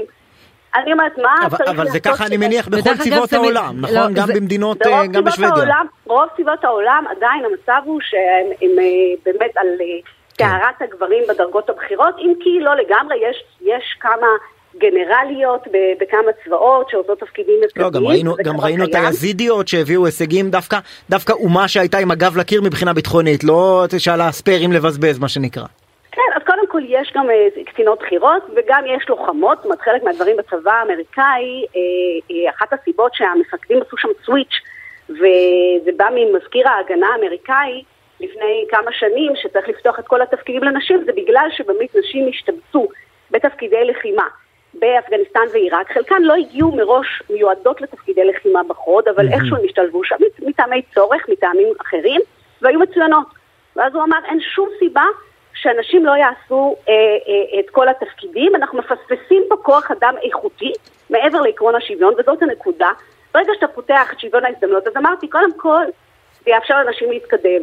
כן. זה חשוב, כי חשוב לתת את השוויון, לתת את ההזדמנות הזאת, ושזה לא יהיה דבר שבולם את האפשרות של נשים, זה לא רק הצבא. הצבא זה מקפיצה גם לאזרחות, לחיים הפוליטיים, הכלכליים, העסקיים, כולנו מכירים. ודבר שני, זה מאפשר מיצוי כוח אדם מצוין, נשים שבאות עם מלא מוטיבציה. כן. להגיע לכל מקום. לא, וזה, וזה גם מתחבר לדברים שאמרה קודם שרון, שעד שיש לנו, אנחנו יודעים שלצערנו גיוס החובה בישראל בהידרדרות מבחינת אה, היקף האוכלוסייה שמשתתפת באירוע הזה, ועד שיש אה, בנות, בנות 18 עם מוטיבציה לשרת, שנלחמות לשרת, שנלחמות לשרת כן. איך יש לנו רשות לוותר על זה, ועדיין אם אני נכנס רגע להסתכלות של מפקדי הצבא הבכירים, איזה מחיר צריך לשלם בשביל אה, לבצע את השילוב הזה. הנה אנחנו רואים בימים אלה סערה. פשוט תדבר עם מפקדים ותבין לא, שכולם, לא, אז, כולם תומכים בזה. אני, אני, אני, אני, אני, רואה, בימים אלה, אני רואה בימים אלה את הסערה כן. למשל של חיילי ההסדר בשריון, אני לא בקיא עד הסוף בפרטים, אבל בס, הרבנים שלהם בסופו של דבר אמרו להם, אבל אתה מערבב שני אל דברים. תצאו, אל תצאו לקצונה, ולחיילים שבדרך כלל הצבא אומר... אל תערבב ערכים תרבותיים של אוכלוסיות מסוימות לבין הדיון על הכשירות לא, המבצעית. כל ציבור ואוכלוסייה שלו, אבל בסוף כן. אני אומר, אם הוא רוצה כוח אדם איכותי כפי שאמרנו, הוא, הוא מפספס פה איזושהי קבוצה שיש לה איזה ערכים אה, שונים אולי מה, מהאוכלוסייה לא, הכללית. לא, צריך לתת לה פתרונות משלה. ולמשל כל עכשיו, הרבנים הליברליים יחסית אפילו בציונות הדתית אמרו לתלמידים שלהם, אל תצאו לקצונה בשריון כי הצבא לא יאפשר לכם שירות לא מעורב. והצבא הכחיש את זה, דובר צה"ל הוציא הודעה מסודרת. לא, לא. כן. אז אם אני יכולה להצטרף לשיחה, כן. אני חושבת שפה בדיוק הנקודה. זאת אומרת, אנחנו, ואת אמרת לי, אתה מערבב, וזה בדיוק מה שנעשה בשיח. Mm-hmm. שימו לב שמי שמתנגד ואומר, לא ניתן לאנשים להיכנס כי זה יחליש את צה"ל וכולי וכולי, רובם הם מהמגזר שבהמשך גם אומרים, ואם הם יהיו שם, אז הבנים שלנו לא יוכלו לשרת שם.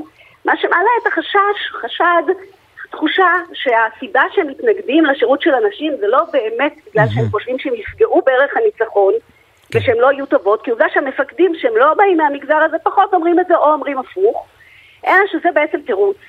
והתירוץ הוא שבאמת לא רוצים נשים ביחידות האלה, לא בגלל שהם יפגעו. שהסיבות הן דתיות ולא ביטחוניות. אלא, אלא בגלל שמפחיד אותם החיכוך בין בנות לבין החיילים הדתיים הצעירים. נכון. והסיבה שזה מפריע להם וזה לא mm-hmm. אה, סיבות הלכתיות, לסיבות ההלכתיות יש מענה בפקודת השירות המשותף. לא, אה, בדיוק, ודובר צה"ל בהקשר של לא, ההמלצות לא של נכון, רבני הישיבה, הם לא אמרו נכון. שנשמרת פקודת השירות המשותף. המשותף. זה לא נכון, היה שם הסכם, היה שם הסכם, כן. שפלוגה, לא חשוב, שאם המעורב זה יהיה ברמה, אה, ברמת הגדוד ולא ברמת הפלוגה, ובסוף צה"ל הפר את ההסכם ואמר, מעורב יהיה ברמת הפלוגה, הוא צריך לעמוד בהתחייבויות שלו. או ברמת המחלקה, אני כבר לא אוקיי, זוכר. אז זה כן. הסיפור שם בשריון, אבל זה סיפור אחד נקודתי. נכון, המבט הכולל, השאלה הכוללת היא, שאני מניח שואל את עצמו הרמטכ"ל, שואלים את עצמם הגנרלים בפורום מטכ"ל, כמה, אה, אה, אה, נניח שאנחנו תומכים ב-100% בשירות לוחמות בכל תפקיד במגלן, בסיירת מטכ"ל ובשייטת. כמה אנחנו צריכים למתוח את החבל כדי לעשות את זה, אם בסוף המשימה שלנו היא להעמיד אה, אה, אה, יחידות איכותיות שיכולות לבצע פעולות מבצעיות ב, ב, ב, ב, עם התוצאה הכי טובה. אבל בדיוק זה, זה מה שאני אומרת. אני אומרת, בוא, אם לא היה את העניין הדתי, כן? היו אומרים בוא ניקח את האנשים הכי טובים שהכי רוצים והכי מתאימים לכל תפקיד ואז נפתח את זה לנשים, מי שלא תצליח לעמוד במבחנים ולא תתאים לא תתקבל כמו שגבר לא אמור להתקבל. אז זה, עכשיו נשים את העניין סליחה, אני, אני רוצה לשים סוגריים, להגיד בסוגריים, יכול להיות שמישהו שחושב שתפילת ערב, אה, שחרית וערבית, ו, ו, וזה שצריך להכשיר את, כל ה, להכשיר את כל המטבחים, וזה זה גם מעכב את צה"ל. בסוף יש אדם, יש לו זכות לשרת, יש לנו, אנחנו חברה שיש בה כל מיני גוונים, ואנחנו צריכים לתת להם מענה. סליחה, סגרתי סוגריים, אני אלייך, פלילה. לא, לא, נכון, ואני חושבת, כן, קודם כל אומרים, מדברים על העלויות וכולי, ואז באמת... גם לשמירת הכשרות, יש לזה גם עלויות, והצבא מקבל אותם באהבה כי הוא רוצה שכולם יוכלו לשרת בהם. אבל כשזה מגיע לנשים העלויות האלה פתאום הופכות להיות בלתי נסבלות, כן? אז גם פה יש איזה ככה הייתי אומרת, אה, חוסר אה, עמדה אחידה, שלא להגיד לא הגין, אה, חוסר הגינות. אבל מעבר לזה, אני אומרת, אתה בעצמך אמרת, הנה, אפילו הרבנים המתונים שפעם לא אמרו, אז עכשיו הם אמרו. זאת, זה לא באמת עניין של הלכה. לעניין של ההלכה יש מענה בשפעת השירות המשותף, שהיא באה לקראת הציבור הדתי. מבחינת הנשים, ארגוני הנשים היו מאוד כן. מאוכזבות מפקודת השירות המשותף, כן? זאת אומרת, יש בהם הרבה ויתורים מבחינת השוויון לגמרי, כדי לא, לבוא לקראת. אני, אני אסביר, אני אסביר מה ניסיתי לומר קודם, כי יכול להיות שלא, הבהרתי את עצמי מספיק. כן. אה, אה, את רואה שאני חושב שהטענה שזה בעיקר אה, מסיבות דתיות, היא מפספסת איזה משהו, כי היום בפורום מטכ"ל כמעט אין חובשי כיפה, ועדיין את רואה שגם המפקדים הבכירים אה, נרתעים מללכת פול און על המהלך לפתוח את כל תפקידי הלוחמה לנשים, ו- ואני מעריך. שאחת הסיבות היא שהשמיכה קצרה, אם אתה לוקח, ויתרת על אלה, קיבלת את אלה, והפוך. נכון, נכון, אבל ובסוף השאלה היא, השאלה היא איך אתה מגדיר את המשימה. האם אבל המשימה, רגע, אבל- האם המשימה כן. היא חברתית, לפעול, לאפשר לכל האוכלוסיות, כולל הדתיים, כן? לכל האוכלוסיות להשתלב בכל מקום בצבא, או שהמשימה היא בסוף, וזה מה שרואה לעצמו הרמטכ"ל בסוף כשהוא בבוקר ובערב מה שנקרא, שהוא צריך להעמיד צבא שיהיה מוכן בכל רגע להגן על מדינת ישראל, no matter what. נכון, אז עכשיו אני אומרת, כל מה שאני אומר, מנסה לומר, זה שהנשים לא באות ומתנות תנאים לגבי הדתיים, כן? זה לא שאני, כ- כ- שאישה שרוצה לבוא ולהילחם, אומרת, אני לא מוכנה אם יהיו שם דתיים, כן? היא מוכנה לשרת שם גם אם יהיו שם דתיים. מי שלא מוכן, מי שמערים את הקשיים, זה הדתיים לגבי העובדה שיהיו שם נשים. עכשיו, ופה צריך ל- לח- ל- לראות מה... זאת אומרת, יש כאן איזשהו משהו שאומרים, אנחנו, בגלל שהערכים שלנו מפריע לנו שהן מסתובבות פה, כן? אנחנו לא, לא נהיה פה, או שתעיפו אותם או שאנחנו לא נבוא. יש פה איזשהו אלמנט א' של סחטנות. ועכשיו אני אומרת, יש עניינים הלכתיים, לעניינים ההלכתיים יש מענה בפקודת כן, השירות המשותף. בדיוק, וצריך לקיים אותו. מעבר לזה, זה כבר זה חורג מהנושא ההלכתי, ואני אומרת מה שעומד מאחורי זה, ושמעתי את זה פעם רבנים ככה מדברים ביניהם, וזה זה נזרק שם, כן?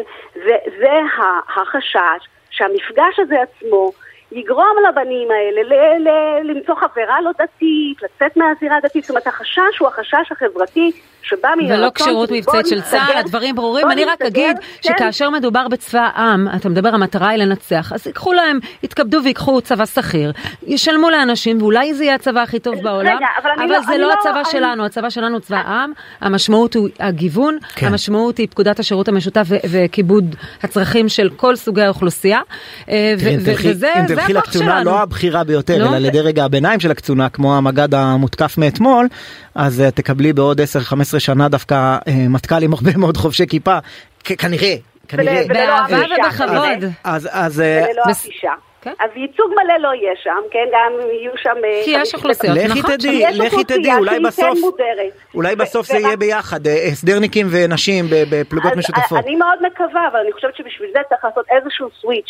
היום התחושה היא שהרבנים הדתי, הרבנים והרבנות, כולל המתונים יותר, שפעם לא היו שם, הולכים ומאמצים גישות יותר ויותר נוקשות כדי לעשות את ההפרדה הזאת ולא את החיבור הזה. כשמסתכלים על החילונים ועל החילוניות, על הנשים החילוניות בתור איום, וזה חלק מהבעיה, ובמקום, זה חשוב לכם, בסדר, תחדדו את זה מול החבר'ה שלכם, תדאגו שהם יהיו אה, אה, אה, חזקים ואמינים, ולא אי אפשר... מהיכרות מסוימת עם הנפשות הפועלות, אני, אני, אני חושב שזה. לא מדויק. כלומר, לא זה באמת מה שמנחה אותם, לפחות את אה, חלקם, רובם, אבל, אה, אבל אה. עוד, עוד נדון בזה, אני מניח. שדברים שפעם לא הפריעו, פתאום היום מפריעים. אני לא חושבת שההלכה השתנתה. טוב, אלוף משנה במילואים, עורכת. הדין פנינה שרביט ברוך, תודה רבה על השיחה הזו. תודה רבה לכם. לא, יש לי, לי כן, הערה כללית. לגבי אה, אה, דיונים הלכתיים בתקשורת. אל, תס, אל תיכנסו לאנשים לשאלות הדתיות כמו זה איפה זה עולה תמיד בהר הבית הנה סוגיה אחרת אומרים רגע אבל יש מחל... יש רבנים שאומרים שאסור לעלות להר הבית זה לא איך אתם עולים?" יש, הרוב. עזבי אותך לא לא אה, יש מחלוקת בתוך בית המדרש הרבנות את- הראשית, מה את יותר רוצה מזה? להיכנס לתוך בית המדרש ולהתחיל להגיד לאנשים איך הם פוסקים הלכה לא, אני ממש לא. מתערבת, רק אני לא, מציינת את אז- העובדה שמרבית הציבור בסדר, החרדי והרבנות תאמיני לי הראשית מתנגדים לעלייה להר שהם הבית. יעד לאמירה הזאת שלך כן. בכל פעם יודעים את היטב ויש מכירים את המחלוקת והם הם הולכים לפי גישה אחרת. במקום לנסות לחנך את האנשים אני לא מחנכת, אני לשיטתם. מציינת עובדה- בפני הציבור, ואתה חושב שהציבור כן, יודע לא, אבל זה כמו, הכל. זה אני כמו, אומרת לך, אנשים חכמים שיבוא, וטובים ומצויים לא יודעים את זה. זה כמו שדתיים יבואו ל, ל, לציבור, מבחינת חילונים זה חידוש, שהם רואים אנשים עולים להר הבית דתיים, ואז הם אומרים, רגע, רוב הרבנים חושבים שזה אוקיי. אסור? אה וואו, אבל מבחינת הדתיים זה לא, זה לא, זה לא אה, אה, משחק בזה, זה כמו שיבוא אלייך מישהו ויגיד, כן, אבל באוניברסיטת יל יש איזה פרופסור שאומר ש... זה לא איזה, צריכה- זה לא איזה אבל- פרופסור, לא אנחנו מדברים משנה. על מרבית, וזו הגישה הקיימת לא משנה, זה המדינה. לא, אה, אנשים הם ב- בעלי זכות, ב- אה, בעלי יכולת חשיבה עצמאית, וגם בתוך העולם, הכי הרבה מחלוקות יש לך בתוך בית המדרש. אה, אני מציע לא להיכנס לזה, בדרך טוב, כלל אה, זה- זה חסר משמעות. עוד יוזמה של הממשלה הנכנסת, אמנם הוא יושב ראש ועדת הכספים, אבל הוא ודאי אה, חלק מהקואליציה, משה גפני. לא, אולי אה, הפוך, מ- הוא- הוא אמנם יחיד שאומר כן. את זה כרגע, אבל הוא חתיכת תפקיד, יושב ראש ועדת הכספים הוא חתיכת הנכנס. תפקיד וגם יש לו מנוף, כן. לא רע. והוא גפני. מודיע כבר שבכוונתו לקדם הצעת חוק לפי הריבית במשק אה, כאשר היא עולה. הריבית על המשכנתאות לא תעלה בעבור רוכשי אה, דירות. אה, לראשונה, כלומר אנשים שרוכשים דירה ראשונה, כן. עבורם לא תעלה הריבית, וזו הזדמנות לדבר עם אמיר לזר, יושב ראש רשת מאני, ייעוץ משכנתאות, לשעבר מנכ"ל לאומי למשכנתאות. בוקר טוב לך. מאני מאני מאני. בוקר, בוקר טוב, ישי ושרון. בוקר אור. טוב, מה דעתך על היוזמה הזו? זה ישים? אוי, תראי. אה, ההנחה לא. אומרת הכל. לא, קודם כל לא, כי בהגדרה כשריבית בנק ישראל עולה, אז כל, כל המקורות בעצם של הבנקים עולים, והבנקים הם גופים שעובדים גם למטרות רווח, ולכן, עוד פעם, בתפיסת העולם שלי, כל התערבות אה, בשוק הפיננסי היא אינה רלוונטית, ובוודאי שהיא לא פתרון לסיפור הדיור הישראלי, שלשם כנראה גפני מכוון. כך כן. שלתפיסתי לפחות, אה, אה, אה, נאמרו הרבה דברים לאורך השנים, זה אה, אה, לא פתרון. אבל אבל אה, בתפיסה הפשוטה של אנשים שלא כן. בקיאים במערכת הפיננסית ובאיך עובד משכנתה ומה זה בדיוק ריבית בנק ישראל בסוף מה אנשים אנשים לקחו משכנתה בשנים האחרונות כשהריבית הייתה די אפסית פתאום אה, בנק ישראל מעלה להם את הריבית ומייקר להם את המשכנתה. אומר גפני לקבוצה החלשה אלה שעדיין אין להם דירה אה, אולי יהיו תבחינים מסוימים הלאה זה אני רוצה לתת אני לא יודע אם זה ייעשה בסבסוד ממשלתי או בהחרגה שבאמת של הריבית על המשכנתה מהעלאת הריבית של בנק ישראל ממש התערבות בעצמאות בנק ישראל אומר להם בוא ניתן אה, פטור מה, מהמס הזה. לא, אני לא נגד. אם, אם מדינת ישראל מחליטה לסבסד, כמו שהחליטה לסבסד דירות בזמנו עם אה, מחיר אה, למשתכן, אם מדינת ישראל מחליטה לסבסד לזוגות הצעירים חלק מתשלום הריבית, או להכיר בזה כהוצאה מיסויית לצורכי מס, זה בסדר, זה בסדר. אבל כל מה שאני אומר הוא שזה פתרון נקודתי לאירוע נקודתי, ובוודאי לא פתרון לשוק הנדל"ן שעולה. כי כששוק הנדל"ן עולה, גם אם סבסדת את הריבית, בסוף הזוג הצעיר צריך להביא יותר כסף לדירה. מה הוא עושה? הון עצמי אין לו יותר, כי המשכורת שלו לא, לא עלתה בשנים האחרונות באותו שיעור, אז הוא בעצם פונה למקורות של הבנקים ולוקח הלוואות. כשהוא מגיע ולוקח הלוואה, הוא בהגדרה, כשמחיר הדירה עולה, גובה ההלוואה עולה, ואז גם אם הריבית מסובסדת, עדיין יתרת הקרן שהוא צריך להחזיר גדולה יותר, ולכן עוד פעם, הפתרון הזה הוא פתרון סביר, אבל הוא שולי והוא הוא, הוא, הוא לא מהותי ביחס למשבר הדיור שאנחנו חווים. אבל אתה לא חושב, כן, האחרונות. אתה לא חושב שמדובר גם כן. בהתערבות בקשר שבין הבנקים שהם גופים עסקיים פרטיים לבין הלקוח שלוקח את המשכנתה, מה יקרה? הם יתחילו להיות יותר קשיחים, הם, י- הם י- יצליחו להעלות איכשהו את התעריפים ככה שהם תמיד ירוויחו. אני לא. מעריכה הם לא ייתנו- הם לא שהמדינה תביא הם לא מהכסף ייתנו ריבית מהבית. צמודה על הפריים בשום מצב, שזו ריבית נמוכה יותר. הם. יכריחו את הזוגות לקחת כן. אה, אה, משכנתה בריבית מאוד גבוהה. קבועה לנצח. כי אני לא מאמינה שהמדינה תביא כסף בסבסוד מהבית שוב. אנחנו, יש כל כך הרבה הבטחות בחירות. כן. אז את צודקת. אז אם המדינה לא תביא כסף מהבית, שום דבר לא יקרה. הבנקים אה, אה, לא מחויבים ולא צריכים אה, להקטין את המרווח הפיננסי בעולם המשכנתאות, ואני אומר את זה כמי שהיה גם בצד הזה, והיום אני אה, בצד השני של אה, עולם הייעוץ. אה, אה, אירוע שהוא לא יהיה אירוע שממומן על ידי המדינה, לא יקרה במדינת ישראל, לתפיסתי. ומה עם ההצעה הזאת, אנחנו שוב, ההצעה עוד לא, עוד לא קיימת, אנחנו לא יודעים מה הפרטים בדיוק של גפני. כן. מה עם ההצעה הזאת, ממש אה, להתערב בריבית בנק ישראל ולהחריג את הריבית על המשכנתאות? פשוט הריבית פעם, תעלה בכל המשק, אבל לא בזה. שוב פעם, אני- אני לא מכיר מדינה בעולם שבה יש שני סוגים של ריביות, שמדברים על הריבית אה, אה, בשפה שונה אה, בהקשר של אה, אה, מגזר כזה או מגזר אחר. בסוף בנק ישראל פועל דרך מנגנון הריבית כדי להקטין, דרך אגב, את סיפור האינפלציה, שגם הוא פוגע ב- בצרכני המשכנתאות. וכל הקשור ביוקר המחיה, כן. מה. זה פוגע? פוגע הכי חזק. המשכנתה במשק היא חמישה אחוז, המשכנתה, האינפלציה במשק היא חמישה אחוז, האינפלציה בדיור, בדירות היא עשרים 20 אחוז. שתכף נגיע גם לזה. בדיוק, כן. מתחברים גם לשכר הדירה.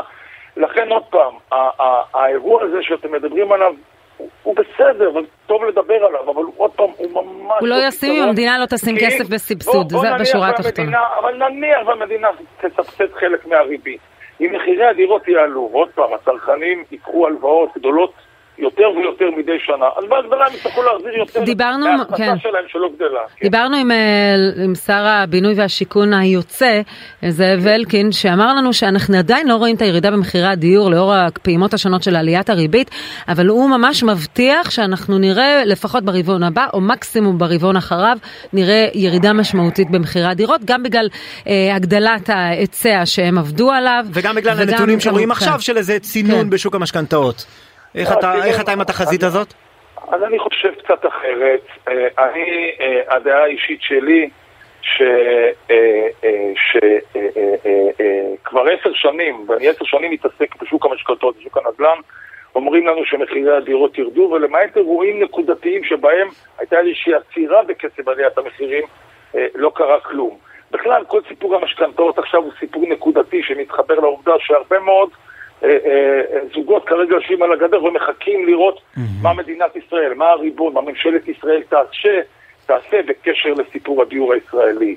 אין פה, אין פה עצירה אמיתית, כי דירות צריכים לקנות. ולכן, לתפיסתי, אגב, מחירי הדירות... אני- אני לא אדייק, רק אלקין דיבר על בלימת מחירים, לא על הורדה אז, ממש. אז, אז אני אומר, יכול להיות שתהיה בלימה נקודתית לפרק זמן מסוים, בוודאי לא ירידת מחירים, בוודאי לא ירידת מחירים משמעותית, ואני מזכיר לכם, זה אחרי שמחירי הדיור עלו בלמעלה מ-20% השנה. כן. זאת אומרת, זוג צעיר צריך להביא עוד 300 אלף שקל מהבית, או לקחת הלוואה, כדי לקנות את אותה דירה שהוא היה אמור לקנות לפני שנה. אל תעודד אותי יותר מדי, אתה יודע. לא, לא, ואז הם פונים גם להורים, דרך אגב, וההורים הולכים לקחת משכנתאות. אל תעודד את ההורים שלי אה, יותר מדי. כך, ש... כך שבעולם הנוכחי הפתרון היחיד, היחיד לסיפור הנדל"ן הישראלי זה או באמת להרחיב משמעותית את ההיצע דה פקטו, לא בהיתרים, אלא בבנייה, שיווקים בהתחלות בנייה, כן. או לחילופין, וזה אני אומר כבר הרבה מאוד שנים, השכרה לטווח ארוך. לעשות פרויקטים גדולים של דיור להשכרה לטווח ארוך, אבל אבל איך איך ואז זה גם דואג... פותר קצת את, ה, את ההשקעות, את היבטי ההשקעות, כשאנחנו רואים שאם אנשים ישקיעו בפרויקטים ארוכי טווח ותהיה להם תשואה יפה, כן. יהיה מימון לפרויקטים קרנות האלה. פנסיה כן. אוהבות להשקיע ב- במוצרים שמניבים 3% רגע, אבל יש לי לשנה ומאוד כן. יציבים. אה, אבל- אבל אני רוצה לשאול אותך בכל זאת, איך- איך תדאג לשכירות ארוכת טווח?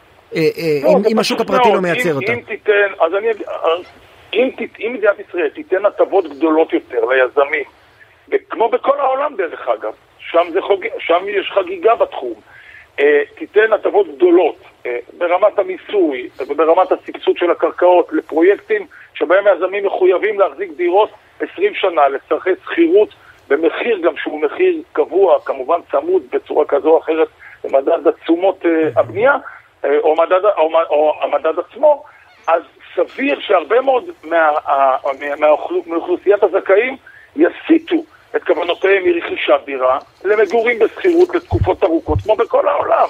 ואז בעצם הם לא יצטרכו ללוות כאלה, אה, סכומים כאלה, לא יצטרכו לגייס הון כן. עצמי, ובעצם תיוותר להם יתרת הון אה, אה, לפעילות אה, שוטפת ושאלה, לס... לסיום לגבי דוח הביקורת של בנק ישראל שהתייחס למתן המשכנתאות על ידי הבנקים למשכנתאות ולמעשה מחייב אותם לכללים נוקשים יותר. אנחנו נרגיש, מי שלוקחי המשכנתאות ירגישו יותר הקשחה של התנאים בחודשים הקרובים? כן, אני חושב שכן, אני חושב שהבנקים בסוף, אה, דרך בנק ישראל, מחדדים את העיפרון בכל מה שקשור לבחינת יכולת ההחזר של הלקוחות, לשם כיוון בנק ישראל, וזה אומר שכן, יהיה יותר מורכב לקבל משכנתה, ודרך אגב, לכן צריך ללכת ל- ל- ליועץ מומחה שילווה את הלקוח בתהליך, כי בסוף... וכאן בסוף אתה נכנס. כן, כן, כי בסוף, טוב. תחשבי, אני אומר את זה כבר שנים, עוד לפני שהייתי בצד הייעוץ, זאת העסקה הפיננסית הכי גדולה בחייו של בן אדם. כן. ובן אדם הולך לקנות מקרר, לפעמים מתייעץ עם ארבעה אנשים. הוא הולך לקחת משכנתה ולא תמיד הוא בוחר להתייעץ, ואני אומר, זאת הנקודה בה צריך להתייעץ. אמיר. אה, אה, עם אנשים שמבינים שיכולים ללוות את הלקוח בתפירת חליפה מימונית נכונה. אמיר לזר, יושב ראש אה, רשת מאני, ייעוץ משכנתאות, לשעבר מנכ"ל לאומי למשכנתאות, תודה רבה לך. תודה רבה לכם, חברים. בוא נלך לסין. כן, בוא נלך אה, לסין. אה, מפגינים תיעדו המוני שוטרים בערים הגדולות. מעולם לא חשבתי שמחאה כזו יכולה להתרחש פה. אה, מצוטטת מפגינה מבייג'ין, אני מתוך אה, רויטרס, והמשטרה אה, בסין בעצם נשלחה לדכא את המחאה ההמונית. הרקע, המדיניות מדיניות מדיניות הסגרים. אפס סבלנות. כן, אה, עדיין, עדיין הם בסגרי אדם סגרי אחד יכול קורונה. להכניס יישוב שלם לעוצר והסינים כועסים מאוד גם אין היגיון כשהם מסתכלים לעולם ומסתכלים שהעולם פתוח כבר אז זהו, אם אין היגיון או, או, או יש היגיון, כן, יש היגיון ממש סיני. מחלוקת. היגיון בדיוק. יובל ויינרב איתנו, מנחה הפודקאסט להבין את סין, הוא מייסד שותף בקריסטלייט. שלום, בוקר טוב. שלום, בוקר טוב לכם. מישהו מבין את ההיגיון הסיני? אה, שאלה טובה. תראי, אין ספק שפחות ופחות מבינים אותו. בהתחלה היה נראה שיש אה, היגיון ויש סיבה, כי בסוף צריך לזכור שהסינים לא מחוסנים בחיסונים המערביים, מחוסנים בחיסונים סינים שהם יעילים אבל פחות. אה, ובעיקר הייתה להם הסינים, בעיה של הסינים אוכלוסיות גם מאמינים סיכון בזה שהם המחוסנות. יעילים אבל פחות? המ- השלטון הסיני אה, מכיר בזה? הממשל, בוא נגיד, לא אומר את זה בראש חוצות, אבל אפשר להבין גם מהמדיניות שלו שהוא מודע. למצב. אם הוא היה חושב שהם כולם. מחוסנים היטב, אז הוא היה משחרר את הציבור. יכול להיות, החשש שלהם, שאגב, הם רואים גם מה קרה בטיוואן, שהם גם היו במדיניות כזאת של אפס קוביד, ואז הם פתחו, אז חזרו באמת לחיים נורמליים והכול, אבל טיוואן שהיה לה כמה עשרות מתים בודדים, פתאום הרגע שהם פתחו, על אוכלוסייה של 30 אבל איך מיליון הם איש, חוסנו בחיסון המערבי או 10,000 בחיסון. הסיני בטיוואן? בטיוואן הם חוסנו בחיסון המערבי, שזה גם Mm. אפרופו, אה, ועדיין הגיעו להם עשרת אלפים מתים ברגע שהם אה, כן. פתחו לגמרי תוך חצי שנה, קחו את זה במספרים של 1.4 מיליארד אוכלוסייה, וזה יכול אה, לפגוע מאוד בנרטיב של השלטון הסיני, שכאילו הם התמודדו הכי טוב עם הקורונה. בוא תמחיש, כן. הזה כבר תמחיש לנו מה זה- קורה עכשיו בסין מבחינת המדיניות הכל כך קשוחה. אז המדיניות היום בסין היא עדיין מדיניות של מה שנקרא, הם קוראים לזה מדיניות אפס קורונה דינמית. בסדר? זה אומר שכאילו הם קצת, קצת יותר דינמיים ב, ביכולת לעקוף סגרים. פעם זה היה, יש כמות מסוימת של מקרים, סוגרים את כל העיר, או סוגרים אה, חלק של של שכונה של הרבה מיליוני תושבים. היום זה נמצא במקום אחר, שבעצם אה, עדיין יש סגרים מאוד קשוחים, אבל הם משתדלים לעשות אותם כמה שיותר מקומיים. אבל עדיין זה אומר שאם מישהו למשל חולה בבניין, אז סוגרים את כל הבניין בצורה מוחלטת. זה סגר לא של אין יוצא אה, ואין בא. כן? בדיוק, זה בידוד אמיתי מלא לכל מי שבבניין, גם אם הם לא יהיו איתו בקשר, עכשיו- גם אם הם לא... גם האופן שבו כן. ה- המשטר הסיני מדכא את ההפגנות נגד המדיניות הזאת הוא, הוא לא דמוקרטי, הוא בסגנון סיני. אני, אני קורא פה עדויות מפגינים בידיעות אחרונות, השוטרים בדקו את הטלפונים של הנוכחים וחקרו האם מותקנים על המכשירים אפליקציות כמו טוויטר וטלגרם שאסורות בסין, או VPN שמאפשר להתגבר על הגבלות האינטרנט ולפרסם תיעוד של המחאות החוצה לעולם הגדול. מפגין שדיבר ברשת CNN סיפר שראה יותר מ-80 מפגינים בשנגחאי שנעצרו על ידי המשטרה והניידים שלהם הוחרמו. לטענתו הם שוחררו לאחר יממה והטלפונים שלהם הוחזרו כשאלבומי התמונות והרשת החברתית וויצ'ט נמחקו. כן, אז, אז יש, אה, זה, זה מתאים באמת לדיווחים שונים מכל מיני מקומות בסין. אה, הרעיון מבחינתם הוא לשלוט בנרטיב בעיקר בראש ובראשונה בתוך האוכלוסייה המקומית. עכשיו, בתוך האוכלוסייה המקומית באמת הם שולטים מבחינת צנזורה בכל מה שקורה בכל הרשתות החברתיות ובכל אה, כיכרות העיר הווירטואליות אה, של סין, אבל אה, מבחינת מה שקורה באמת שיש מפגינים שיש להם אה, אה, VPN והם יכולים להעלות את הדברים האלה לטוויטר או לחשבונות אחרים, אז באמת זה יוצא החוצה ואז זה מתחיל לעשות רעש מאוד גדול, כמו שראינו בימים האחרונים בכל העולם. כן. עד כמה המחאות האלה באמת יכולות להיות אה, מאוד משמעותיות ויכולות לשנות מדיניות? אז uh, אני חושב שבאופן די, די ברור אפשר להגיד שלמרות הרצון שיש במערב לראות משהו אחר, כנראה שהמחאות האלה לא יחזיקו הרבה מאוד זמן, והשלטונות כן ישתלטו עליהם.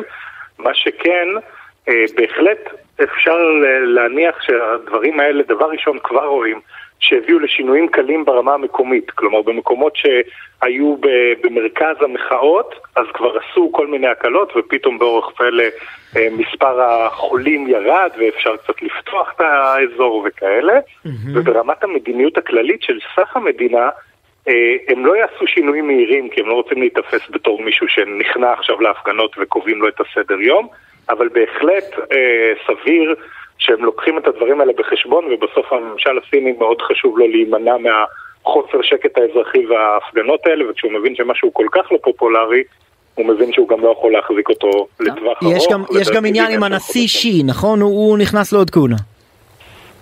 כן, הוא נכנס לכהונה שלישית, שזה משהו חסר תקדים, הכהונות ב-40 שנים האחרונות מוגבלות לעשר שנים לשליט, הוא הראשון שהולך... אה, מאז מה הוא בעצם הוא הראשון? בעצם. מה זה? הוא הראשון מאז מהו? הראשון מאז מהו, נכון, הראשון מאז מהו ששולט uh, בעצם יותר משתי הכהונות uh, בפועל, כשליט, כשליט בפועל. אה, מה שזה אומר מבחינת הסינים זה שזה עוד מאפיין מבחינתם לזה שיחד עם מדיניות הקורונה הדרקונית הזאת הם נשלטים בצורה שהיא לא מקובלת מבחינתם ב-40 כן. שנים האחרונות. יש להם מעט מאוד הזדמנויות להביע מחאה על זה, הם ניצלו את הגל האחרון בשביל למחות כבר גם נגד העניין הזה. איפה דנג שצריך אותו. יובל ויינרב, מנחה הפודקאסט להבין את סין, תודה רבה לך. הבנו טיפה את סין. טיפה. והבנו שטוב לנו לחיות כאן. כן. הפסקה וננסה להבין את איראן. עכשיו בוויינט רדיו, שרון קידון וישי שנר.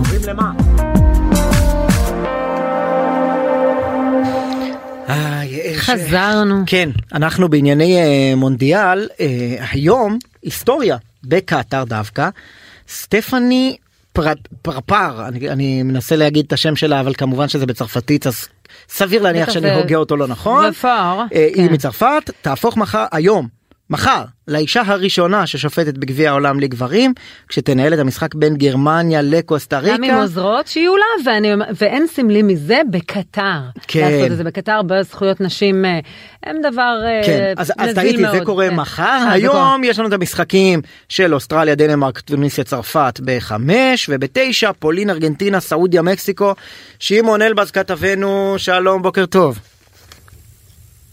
שמעון? מצטרפים. שמעון? נשמע אתכם, אתם שומעים אותי? אנחנו כן, שומעים אותך בקושי. בוקר טוב. מדברים על המשחקים שמחכים לנו הערב.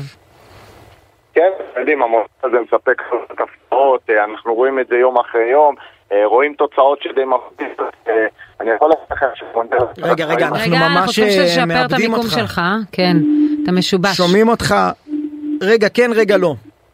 עכשיו אתם שומעים אותי יותר טוב? כן. יופי. אני אומר, המונדיאל הזה מספק לנו הפתעות uh, מכאן עד הודעה חדשה. הערב יש לנו לא מעט גם משחקים מאוד מאוד מעניינים, uh, אוסטרליה נגד דנמרק, טוניסיה צרפת, פולין ארגנטינה. Uh, משחק שהרבה מאוד באמת מחכים לראות, שוב פעם את מסי. Uh, מסי מול לבנדובסקי. נכון, לבנד... שני, שני, שניים שאכזבו, אתה יודע, קצת במשחקים הראשונים שלהם. זהו, רציתי להגיד לך שמהניסיון שלי עד עכשיו, ואני לא מומחה, ככל שהם עושים בילדאפ לפני המשחק ואומרים זה משחק גדול, נבחרות גדולות, גורלי, המשחק יותר משעמם. המשחקים הכי מעניינים היו באזורי הגאנה, סנגל. אני מסכים איתך, אלה משחקים שהיו נכון יותר מעניינים, אבל עדיין בשורה התחתונה המונדיאל הזה מספר לנו עד עכשיו אה, הפתעות לא מעטות. אה, נכון שהיו משחקים... קשה לנו אה, לשמוע אותך. יש בעיה עם איכות הקו. אה, אפשר אפשר אה, לעזור לשמעון? עכשיו אתם שומעים אותי יותר כן, טוב? כן, כן, אז אל תזוז, אל תזוז. אני לא אזוז איפה שאני עומד, בדיוק. כן. אז אני אומר, אז אני אומר, יש לא מעט הפתעות, יש לא מעט תוצאות מפתיעות, אה, אבל בשורה התחתונה עדיין, אנחנו לפני השלבים באמת המכריעים יותר, החשובים יותר, ויהיה באמת מאוד מאוד מעניין לראות איך זה יתקדם ואיך זה יסתיים. אה, קח אותנו לתוצאות שראינו אתמול, ארה"ב מנצחת את איראן לדעתי בצדק, הבעתי פה את דעתי בתחילת השידור. קודם כל זה לא עוד משחק, ארה"ב איראן, אתה יודע, זה... המון, כן, רעש פוליטי מסביבו. כן, נכון, הרבה מאוד אה, פוליטיקה, וארה"ב קבוצה הרבה יותר טובה מאיראן, אם אנחנו מסתכלים עליה, וקבוצה שבאמת אה, עולה לשלב הבא ובצדק. איראן... עם כל הכבוד, זה קבוצות שמגיעות למונדיאל רק בגלל באמת אה, אה, המשחקים והקבוצות, אה, המועדונים כן. הפחות מעניינים שיש בליגות האלה בערב, אה, אבל מעבר לזה עדיין... אה, אה, אנחנו רואים אה, קבוצות עם הבדלי רמות מאוד מאוד גבוהים, כמו אנגליה, אה, שגם ניצחה, אה, קבוצות בטווילס כמו... 3-0. נכון, קבוצות שנראה אותן, אתה יודע, בשלבים היותר אה, יותר מאוחרים, שיהיה מאוד מאוד קשה באמת אה, לנבחרות, אה, לנבחרות כמו ארה"ב להתחרות איתן. טוב, ב- ב- בעניין הפוליטיקה שני, שתי סוגיות מטרידות את מוחי. אחד זה מה עלה בגורלו של אותו האוהד המפגין מ- משלשום. שראינו שהתפרץ למשחק של אה, זה היה פורטוגל אורגוואי עם הדגל עם הכיתוב נגד אוקראינה נגד המשטר באיראן ועם סופרמן שאני לא יודע מה הקשר ו- הוא ומאז לא שמענו סופרמן. מה עלה בגורלו מה קורה מה הוא הקטרים שחקן עשו עבר איתו. לשעבר, דרך אגב. אה, אה, תראה, מה עלה בגורלו, אני לא יודע לענות לכם במדויק. אני מבינה אבל מעומרי זינגר הטכנאי אה. שלנו שהוא שוחרר. שוחרר זהו אז- לחופשי נכון, הוא היה, נכון, הוא היה בחקירות ושוחרר, אבל uh, להגיד לכם באופן סופי, אני אגיד לכם שראיתם בטוח גם ברשתות, גם לגבי גיא הוחמן, אה, מהמם. אחד, נכון, החזרה שלו לארץ בעקבות כל מה סטנדאפיסט שקרה שם. ישראלי שעשה כל מיני נכון. דחקות כן. ביציע נכון, של האוהדים נכון, באיראן. נכון, וזה היה בקטע שבאמת והתמונה שלו פורסמה ברשתות לגמרי. החברתיות זה- עם הרקע הצבאי שלו. נכון, אז כל הקטע ההומוריסטי הזה זה משהו שלא מקבלים אותו כמו שאנחנו רגילים לראות אה, ב- במונדיאל הזה ובקטר בכלל, זה משהו שהם לא רואים את זה בעין טובה כמו שאנחנו יכולים אה, לצחוק איתה, אז יש דברים שלא עושים שמה. אה, אבל בשורה התחתונה, אתם יודעים, אה, אה, אנשים גם מבינים באמת את איך אמורים להתנהג במונדיאל הזה, גם עם העניין של האלכוהול, של האלכוהול וגם עם כל מה שקורה שם, יש גבול לכל דבר. גדול אני רואה שנשיא פיפא בא לבקר את, את המפגין הזה שנעצר את האוהד שנעצר בארבע בבוקר ב, במעצר של הקטרים והוא סיפר אחר כך אותו מריו פרי האוהד שאינפנטינו שאל אותו שוב אתה יפה. אה, ש, רגע טוב. שעניין פוליטי שני שמציק לי אה, כפי שהבטחתי זה אה, מה קורה עם שחקני הנבחרת האיראנית. אתמול הם התבשרו שהם לא עולים לשמינית הגמר הם עומדים לחזור הביתה הכל יעבור חלק מה מה מה קורה שם. הם אמורים לחזור הביתה, אתה יודע, יש כאלה שחקנים שכן רוצים להישאר להמשך הטורניר, להישאר שם, אתה יודע, באופן פרטי, לא כנבחרת עצמה, כי... כנראה לא רק בגלל הכדורגל, כנראה משתהים נכון, גם. בגלל כל מה כן. שקורה לא, מסביב. הם קיבלו ההחלטה איומים שלהם, לפני נכון. המשחק אתמול הם קיבלו איומים. המאמן גם קיבל. כן. אה, טוב, נראה מה יהיה. נראה מה יהיה איתם. אם הם יחזרו. מה שאני לכם, שמעון אלבז אה, נאבדת לנו שוב. לכם משפט אחרון, כן? אני אומר, מה שאני אומר בוודאות, שההמשך יהיה הרבה יותר מעניין מהמונדיאל שעד עכשיו. ברור. חד משמעית ברור. אה, ואנחנו מצפים. הערב לפולין ארגנטינה סעודיה מקסיקו טוניסיה צרפת כמה משחקים. דרך אגב, איך זה משודר כשסעודיה, יפה. מקסיקו ופולין, ארגנטינה, שתיהן באותה שעה? אה, בכאן נותנים אה, במקביל ב- באינטרנט ובטלוויזיה בוחרים את המשחק המרכזי. שזה ארגנטינה פולין, אני מניחה. אה, כן. טוב, תודה רבה. תודה שמעון אלבז. שמעון אלבז כתבנו תודה רבה. תודה רבה על העדכון. ומדברים שמציקים לנו בעולם הספורט לדברים שמציקים לנו בעולם בעולם החיים האמת. עצמם, כן. כן. אה, אה, נניח לחיי שעה ונבחר בחיי עולם. שמתי לב לתופעה מעניינת. אני עומד בפקק כמו כל עם ישראל, פקקים אה, גדולים וארוכים כמו רוב המאזינים שלנו, אני מנחש, לא עומדים עכשיו באיזה פקק. ו... ושמתי לב שלעולם, אבל לעולם, לא עומד לידי אמבולנס. תמיד כשאמבולנס נמצא לידך בפקק, הצ'קלקות שלו דולקות והוא מנסה לעקוף ככה מה, אתה בדרך רומז לאירוע חירום. שלפעמים אין לו קריאה והוא והוא אני לא משתמש רומז, אני לא בצ'קלקה? רומז כלום, אני רק שואל איך קורה הפלא הסטטיסטי זה הזה, נשמע כך. שבכל פעם שאמבולנס נקלע לפקק, גם יש לו קריאת חירום. טוב, אז יש לנו אפשרות לבחון את הסוגיה עם החובש בכיר נהג אמבולנס במד"א. שלום לך, ויקטור קלי. בוקר טוב לכם. בוקר טוב, אתה נהג אמבולנס אבל רוכב ביום יום באופנוע, נכון? נכון, אני עובד במגן דוד, אה, נהג אמבולנס כחובש, ואני גם רוכב על אופנוע, ואני אני כרגע קצין בטיחות ותעבורה במד"א. או, אה, אז, אז יש לך קודם כל כרוכב אופנוע דו גלגלי יש לך פטור מפקק אה, אה, שאנחנו אתה יודע, חותמים עליו בכיף. קיבלת. אנחנו מאוד- אנחנו מאוד מאוד מזהירים בקטע הזה, אנחנו דרוכים וערניים. כן. ברור. אבל, אבל בוא תסביר לי איך קורה הפלא הסטטיסטי הזה ש, שהזכרתי. ואני מנסה לא להיות ציני. בוא, בוא אני אסביר לך. אנחנו במגן דוד עומדים בפקקים, המון פקקים, בכל המדינה. במידה ויש אירוע, ויש המון אירועים, אנחנו מקבלים אירוע דחוף, אנחנו מדליקים את האורות אדומים וסירנה. אין מצב כזה שאנחנו נוסעים סתם עם אורות אדומים וסירנה. אם אמבולנס עומד, כל האמבולנסים עומדים בפקקים כמו כולם. איך אתה יודע? אה, מה זה איך אני יודע? ככה זה נהוג במגן דוד. אנחנו לא נוסעים סתם. לא, אבל, אבל מי אמר לך שהנהגים, לא אתה, נהגים אחרים, אה, רואים שמתפתח פקק סביבם, אומרים, אה, יש לי צ'קלקה, אין לי עדיין קריאה, אבל אני אפעיל צ'קלקה ואני אסע, אני אעקוף את הפקק. כל נהג במגן דוד אדום עובר הדרכה לפני שהוא מתחיל לעבוד במד"א, על הדרכת נהיגה זהירה ובטוחה, שהוא לא אמור לנסוע סתם עם האמבולנס בנסיעה דחופה, או עוד להדליק סתם אורות אדומים וסירנה, רק במידה והוא מקבל קריאה נסיעה דחופה. אם הוא מקבל נסיעה רגילה, הוא נוסע בלי אורות אדומים וסירנה. כן, אבל אין... אבל יש... אין הגבלות על הדלקת אורות אדומים וסירנה, או פיקוח מסוים על הדבר הזה מהמערכת של מד"א. יש הגבלות ויש גם פיקוח. אנחנו מפקחים על זה, יש במד"א המון קציני בטיחות שמפקחים על זה, ומנהלי תחנות שמפקחים על זה, הנהגים לא עושים סתם לא, דברים. אבל אתה יודע... אבל יש גם כל מיני סוגי סירנות, כאשר זה באמת נתן, חירום, לעומת uh, סירנה שהיא ללא סאונד, נכון? יש כל מיני סוגים. לא, לא, כל אה, לא? הסירנות זה סטנדרט, אותו, אותו דבר, אבל יש הרבה קריאות, כן. המון קריאות במד"א. לא, אבל, אבל כשנהג נהג מדליק, נהג של מד"א מדליק את הסירנה, זה קופץ איפשהו במחשבים של מד"א? בטח, הכל מתועד, הכל מוקלט, הכל שם מתועד. יפה, אתה רואה, מדינה מסודרת. תגיד, התופעה הזו של אלה שמזדנבים אחרי האמבולנס, זו תופעה ישראלית? כן, המון, המון. אני ראיתי את זה במיסטר בין, אז כנראה שזו תופעה גם אה, בבריטניה. כן? המון, זה המון קורה שנהגים אומרים, מתייאשים מהפקקים ורואים אמבולנסים בנסיעה תרופה בדרך למקרה, רואים חולה שעבר איזה התקף לב או יולדת, ואומרים יאללה בוא נתפוס את הטרמפ על האמבולנס ונצמדים אליו, ולא לא פעמים קרו שהעמוס היה צריך לבלום והוא נכנס בו מאחורה וקרה עוד תאונה. וואו, וואו. הוא היה בדרך למקרה, רואים החולה. אז זה ממש אה, תופעה שמפריעה לנהגי האמבולנס. מאוד, מאוד, אבל עוד פעם, אנחנו מתריעים על זה, ואנחנו מודיעים על זה, אבל שמע, אומרים לי מה לעשות, תתלוננו. אז אולי ננצל את זה ותגיד לנו מה צריך לעשות. דרך אגב, קודם כל, תן לנו ציון האם אנחנו ממושמעים כאשר אנחנו רואים אמבולנס. אני תמיד מנסה, לפעמים אין שול, אני לא יודעת איך, איך לפנות מקום, אבל מה אנחנו צריכים לעשות כאשר יש אמבולנס מאחורינו? אה, ברגע שרואים אמבולנס בנסיעה דחופה עם אורות אדומים וסירנה, להשתדל להצטמד לשול או לצד שמאל. אמבולנס בדרך כלל תמיד משתדל לנסוע באמצע. כשהרכבים יפתחו את התנועה כמו פטריה. כלומר, אתה באמצע ואז אנחנו צריכים להיצמד או ימין או לשמאל, זה לא משנה מבחינתך. זה לא משנה, רק לא להפריע לתנועה ולנסוע בזהירות, זה המטרה שלנו. גם, גם לנהגים וגם לנהגי אמבולנסים.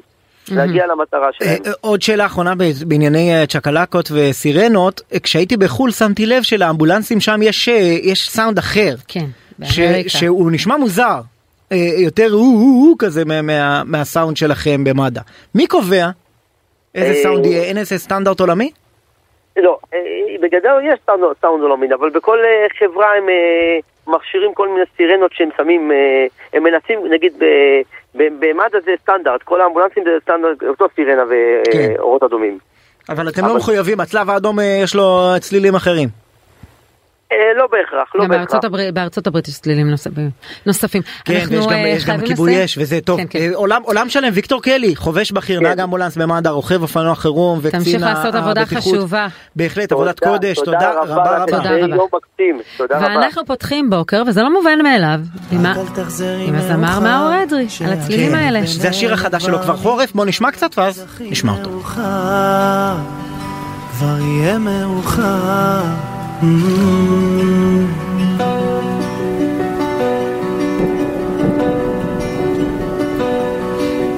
קיר בחדר עם סדקים של רגשות, מתחת לשמיכה והמקלחת לא היו... בוקר טוב, למאור אדרי.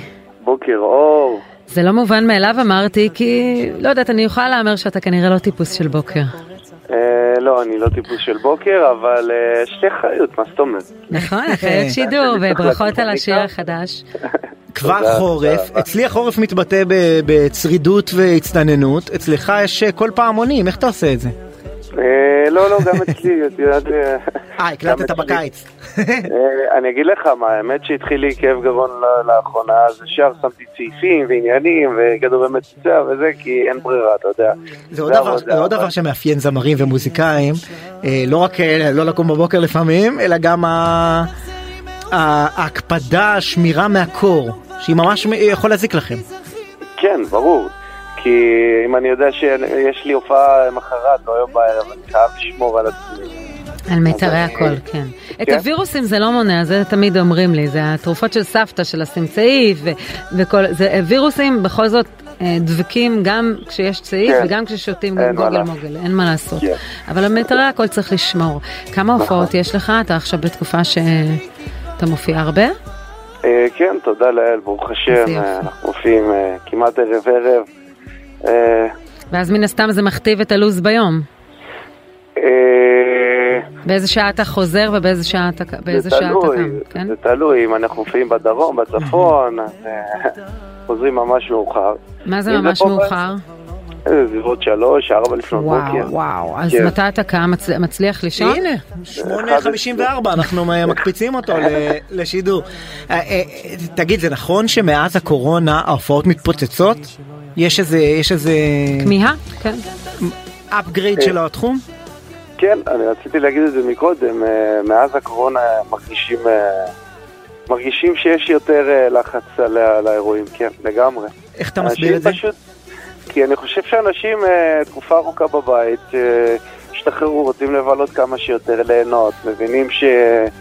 שהחיים, אתה יודע, יותר חזקים מזה, ו... ולא מוותרים על ההנאות, בקיצור.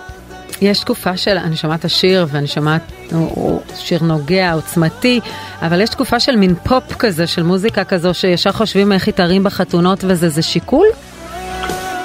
זה, אני אגיד לך מה, אה, כשאני נכנס לאולפן ל- ל- ליצור שיר, אני לא חושב, אה, טוב, אני עושה עכשיו שיר שיקפיץ באירועים, או אני עושה עכשיו שיר שירגש, זה פשוט קורה, את מבינה? זה, כן, זה, מה שיוצא. זה, זה בדיוק, זה יוצא. אני- כמה פעמים באתי, אמרתי, טוב, אני חייב איזה שיר אה, אה, למלא את ההופעה עם איזה שיר קצבי, ונכנס ובכלל יוצא לי שיר אה, הכי שקט אה, שיש. אבל, אבל, ש- אבל היום זה גם לא. רק שירים, שירים לחתונות, אם אתה רוצה שיר שיצליח אתה צריך לכוון אותו לטיקטוק. כן, אבל אני, אני לא חושב שמישהו מכוון לטיקטוק, זה פשוט קורה. אה, יש, הטיקטוק תאמין לי שיש. אני בטוחה שיש. תראה, יש, כן, אני בטוח, אבל אה, אותך זה לא מנחה, כן. זה פשוט בא, זה, זה משהו שם נתפס וקורה וזהו. טוב, אה, אה, אה, אם כבר אנחנו ב- ב- כבר חורף, ואכן כבר חורף, תן לנו טיפים שלך של זמר מנוסה, למי שקם עם צרידות, או ככה מרגיש את מיתרי הקול הולכים להיעלם, מהניסיון שלך, מה עוזר? קודם כל לישון טוב עם צעיף בלילה. אה, גם בלילה עם במיטה? צעיף? אתה קש... בטח, וואו. ברור. במונדיאל אה, אני יכול להבין איך זה קורה לאנשים, אבל זה לא מסוכן? כל הלילה, אני, אני, אני עם הצעיף. אה, וואו. אה, כדורי מציצה נגד של צרידות. תה עם דבש. נכון, יש נאחס כזה, שיש לך הופעה גדולה, אז בדיוק לפני אתה מרגיש את הדגדוג הזה בגרון? אה, לא? אצלך לא? טוב, אצלי זה תמיד איכשהו, אני מרגישה את הדגדוג בגרון בדיוק כשאני צריכה את מיתרי הקול שלי. לא, לא. לא? לא, טוב, יופי. אז יפה. ניסים, אה, אגב, אה, איך אתה אוהב שאומרים, מאור אדרי או מאור אדרי? כפי שרוב האנשים קוראים לך. כשחברים שלי קוראים לי מאור, אמא שהייתה מתעצבנת עליהם מהחלום, אמרת להם מאור, לא מאור. מאור, אז אני קראתי לך מאור, מתנצלת, אז מה לא, עכשיו? אבל יש איזה, אתה יודע, איזה טקס בישבן של מגישי רדיו להגיד מאור אדרי. נכון.